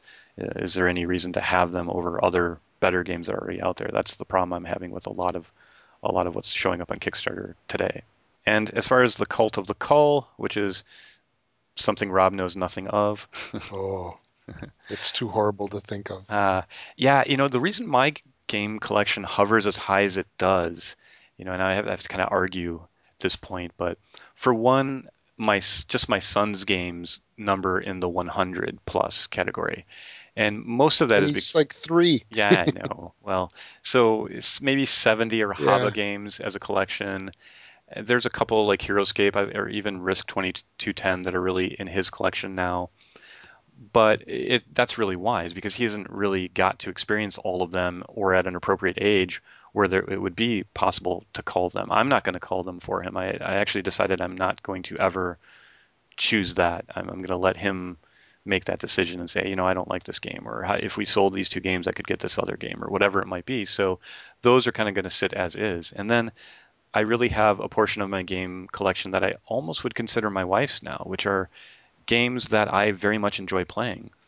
But I mean, I don't know if I would I would bother owning them if if you know for some reason I were single and just playing games with gaming buddies, right? I mean, I just, these aren't the type of games I would bring along, right? Or anything like that. I'd, I'd play them when other people brought them, but uh, you know, even like Ticket to Ride. I mean, I don't know that I would own that one otherwise. So, so I kind of have that family game shelf that you know fits that, and you know, and, and does have like filler games and some of the other stuff then on there. And uh, then of course I have the Euros, which are mostly the ones that I've picked, and I would consider my collection. And uh, and then I'm also as as an Ameritrash fan, uh, you know, there's quite a few of those Rex and Game of Thrones and you know Space Hulk, Eclipse, uh, you know Tide of Iron, all kinds of stuff. And then you know the speaking of Tide of Iron, you got your kind of war games that I still dabble in. So maybe Twilight Struggle ish. That's more a little bit Euro flavored, or Conflict of Heroes, which is not so much. And I even have the ASL starter kit still in my collection. So I have different little areas that kind of uh, work against me in trying to keep uh, a small collection. So, you know, I think as a Euro gamer, as or as an Ameritrash gamer, uh, it would be a lot easier to keep to a lower number, but that's that's one of the reasons why I think my my count is higher. Also, when you consider BGG is a very terrible way to look at that because every little promo with the millions and millions of promos now really super inflate the numbers. Expansions super inflate the numbers. So, you know, I think BGG says I own 433 games. I mean, if you were to subtract out expansions and promos and my and my son's games, I, would be surprised if it was much more than you know 150 or so. Uh, but very good point. And you know, I, I, I do have to bring up the Jones theory since it was mentioned. And you know, Rob, can you define this? What the Jones theory is?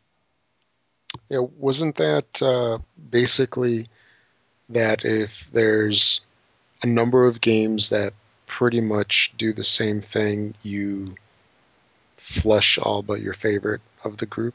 Yeah, but I mean, who who came up with it? oh, uh, what Cody? Cody Jones is that his name? Yeah. So from that other podcast, from, that's no more. Yeah. The uh, yeah that well, one. and so a lot of people really latched onto this idea, and okay, so I give him credit for coming up with anything that gives people a way to get rid of their games, and and you know I don't know maybe at one point because my process I do have a process it's maybe not as simple and straightforward as that. And I guess that's probably the problem, right? Is if it's too much effort, people aren't going to go through it. So this is just a nice, straightforward way. And so a lot of people have followed it. The thing is, I don't agree with it. Yeah. And I don't agree with it for the reason that the other uh, feedback was, which is to say, well, what are your favorite mechanics? Well, you know what? If worker placement games, if that's your favorite mechanic, then you darn well should have a ton of worker placement games, right? And and so I, you know, I do. I like I have you know eight or nine worker placement games, and and some of these are my most favorite games, and other ones are not as much, but still are above the cut. but I do I do I have to just because I have eight or nine worker placement games go well? Clearly, one has to go, or two, or five, or you know, uh, technically under the Jones theory, maybe seven of the eight, or you know, at least attempt towards that. I, that's where I just disagree with it, right? If I if I like dice rolling euros, you know, do I have to pitch Kingsburg just because I haven't been playing it lately, and you know I have this you know Castles of Burgundy, uh, even though I also like Kingsburg, especially with the expansion so much, uh, and and so on, right? So that's kind of the problem I, I have with it, right? Uh, now, that said, it does work certain categories that maybe aren't your most favorite categories. So the one that it worked for me on, and I very much applied it in this way, was Dudes on a Map. And I started looking at, and uh, I had a lot of those games. And uh, uh, see, the problem is I can't even remember the name of them. Is is, is how many of them I had, but uh, it was pretty easy to look at, at certain ones and go, you know, these are these are okay. Uh, Age of Conan would be one where it's like I almost regret getting rid of it because it is kind of neat in its own way, but you know the theme. I'm not a big Conan fan. Uh, there's a lot of people that didn't care for the game. Uh, some, you know, sometimes it didn't play out the way you wanted it to, and I just have a lot of dudes on the map type games. So I was like, well, this isn't. This is just going to kind of sit on my shelf because when I go to the the term I like to use is champion, right? When I champion a game, which means the kind of game I'm going to cart around to game night and try to get played, it's going to be something else, right? It's going to be a different dudes on the map game. So for that reason, this one can go. Right. And you know, it it it has gotten to that with other, you know, like auction games. That's why, you know, hey, I'm not a, as a not a big auction game fan. There's no point for me to have Ra in my collection because I'm not going to drag that along with me somebody else has it, I end up playing it, great, you know, fine, wonderful, I like it. But if I'm gonna like bring an auction game, then it's going to be you know Speicherstadt or Strasbourg or stuff, and so those are why those are in my collection. So it, it, it works and it doesn't work, right? I I don't think it can be universally applied to every type of mechanic, especially your favorite ones. But it's as a factor of a more complex strategy. I think it's a very very good useful component. It just shouldn't by no means be the only factor. I, you know, I'm totally on the same page with you. You know, maybe we should call that the Jeff mechanic. Yeah. Well, what do you think? Or we'll come up with some clever names. Like I said, I I could put more process to you know what my process has been because I have been pretty successful. Like I said, I, I'm probably better at getting rid of games than anyone I've ever met or known, and getting rid of stuff in general. So you know we'll do that as a topic you know uh, for another yeah. show where because because obviously I could go into some length on that. So you know, you know, probably... I just wanted to add real quick to that where you know one application for that you know based on how you explained it is like I, I really love my worker placement games and mm-hmm. you know I'll have 10, 15, 20 of them that are very similar. I'm going to keep every single one of them just because I enjoy it. Well, there you go. And you know, once in a while, you know, you go, well, you know, I want Stone Age, or I want this one, or you know, Caylus, whatever. However, I went through a phase where I was trying to get my wife to play to get her more interested, and she really enjoyed abstract games. So I went through a phase of I think my wife will like this abstract, and I was just picking them up left and right. And I particularly don't care for them. Like I really don't like Qwirkle. I really don't like Blokus, and, you know, all, those games. So those, I could potentially do it. Right. You because then one or two of your favorite abstracts, and it's like, do we really need 12 abstract games? No. Yeah. You know, do you really need. And see, fillers fall in that. That's why I was able to get rid of so many of those, because I, I don't feel like I need 20, 30 filler games, right? But a filler is easier to flush because it's or is it because it, you don't get as much money, so you don't feel like it's money sitting on the shelf wasted, you know, that kind of thing. So, topic for another show. Yeah, I just wanted to add because you know I think it would be a lot easier to get rid of something like, you know, Lords of Scotland versus Mansions of Madness. Says he who lives in a big house. Yeah. the opposite's true. You live in that tiny uh, apartment in East Europe. Yeah.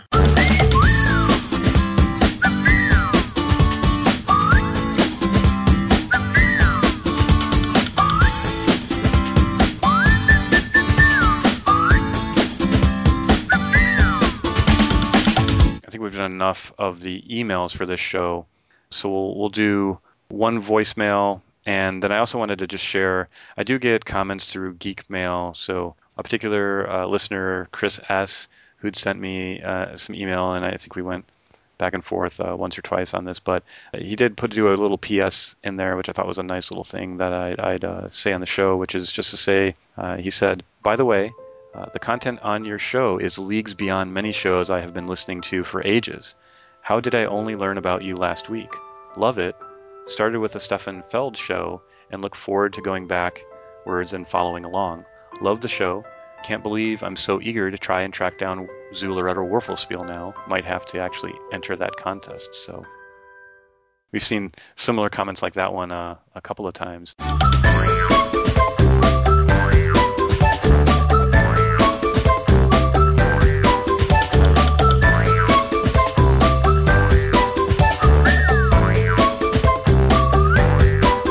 The final thing we've got is a voicemail from Todd from Winnipeg. He was the first email that we read off today, and he also sent in a voicemail. And feel free to upgrade to a voicemail yourself if you'd like to get the double entry. Yes. Or, or I should say the, ent- the entry into both contests. Yes. Hey guys, uh, this is Todd calling from Winnipeg, Canada. I just wanted to say that I think that your podcast is is great. You guys are doing a good job, and I just listened to episode 12, and uh, I was very interested in the Zooloretto Warf- Wurfenspiel uh, because I'm a huge fan of Coloretto. I, I think that uh, the game doesn't get its due.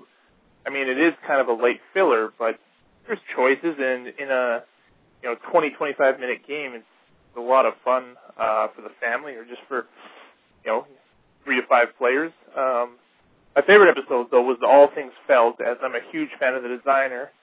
I think, though, one small disagreement that I have is I think that Notre Dame is actually a fairly solid game. Um, I understand where you're coming from. It's kind of a cube pusher, but with the expansion from the Alea treasure chest, just those extra person cards really mixes it up, and there's many different uh, paths to victory, and I find it quite fun. Uh, Speicherstadt is by far my favorite of the ones I've played.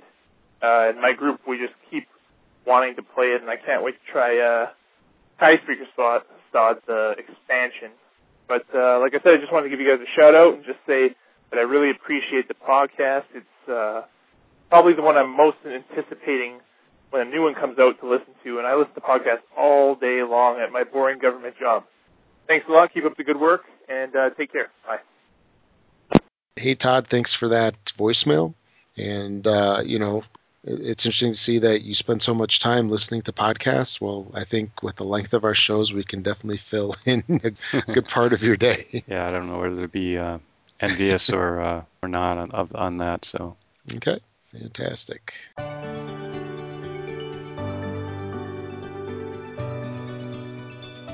So that's a that's a show. That is a wrap for episode number 14.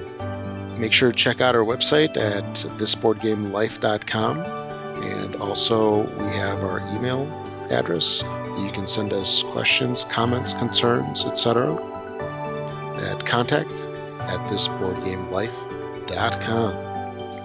Also call our voicemail at 754-444-TBGL, which is 754-444-8245. A great example of types of things to email or leave a voicemail for is found in the segment just before this. I think everybody did an excellent job, and uh, we'll continue to share them in our next show as well. Uh, if uh, please do consider the voicemail for our contest entry as well for the two entries, and uh, also remember to join our BGG guild.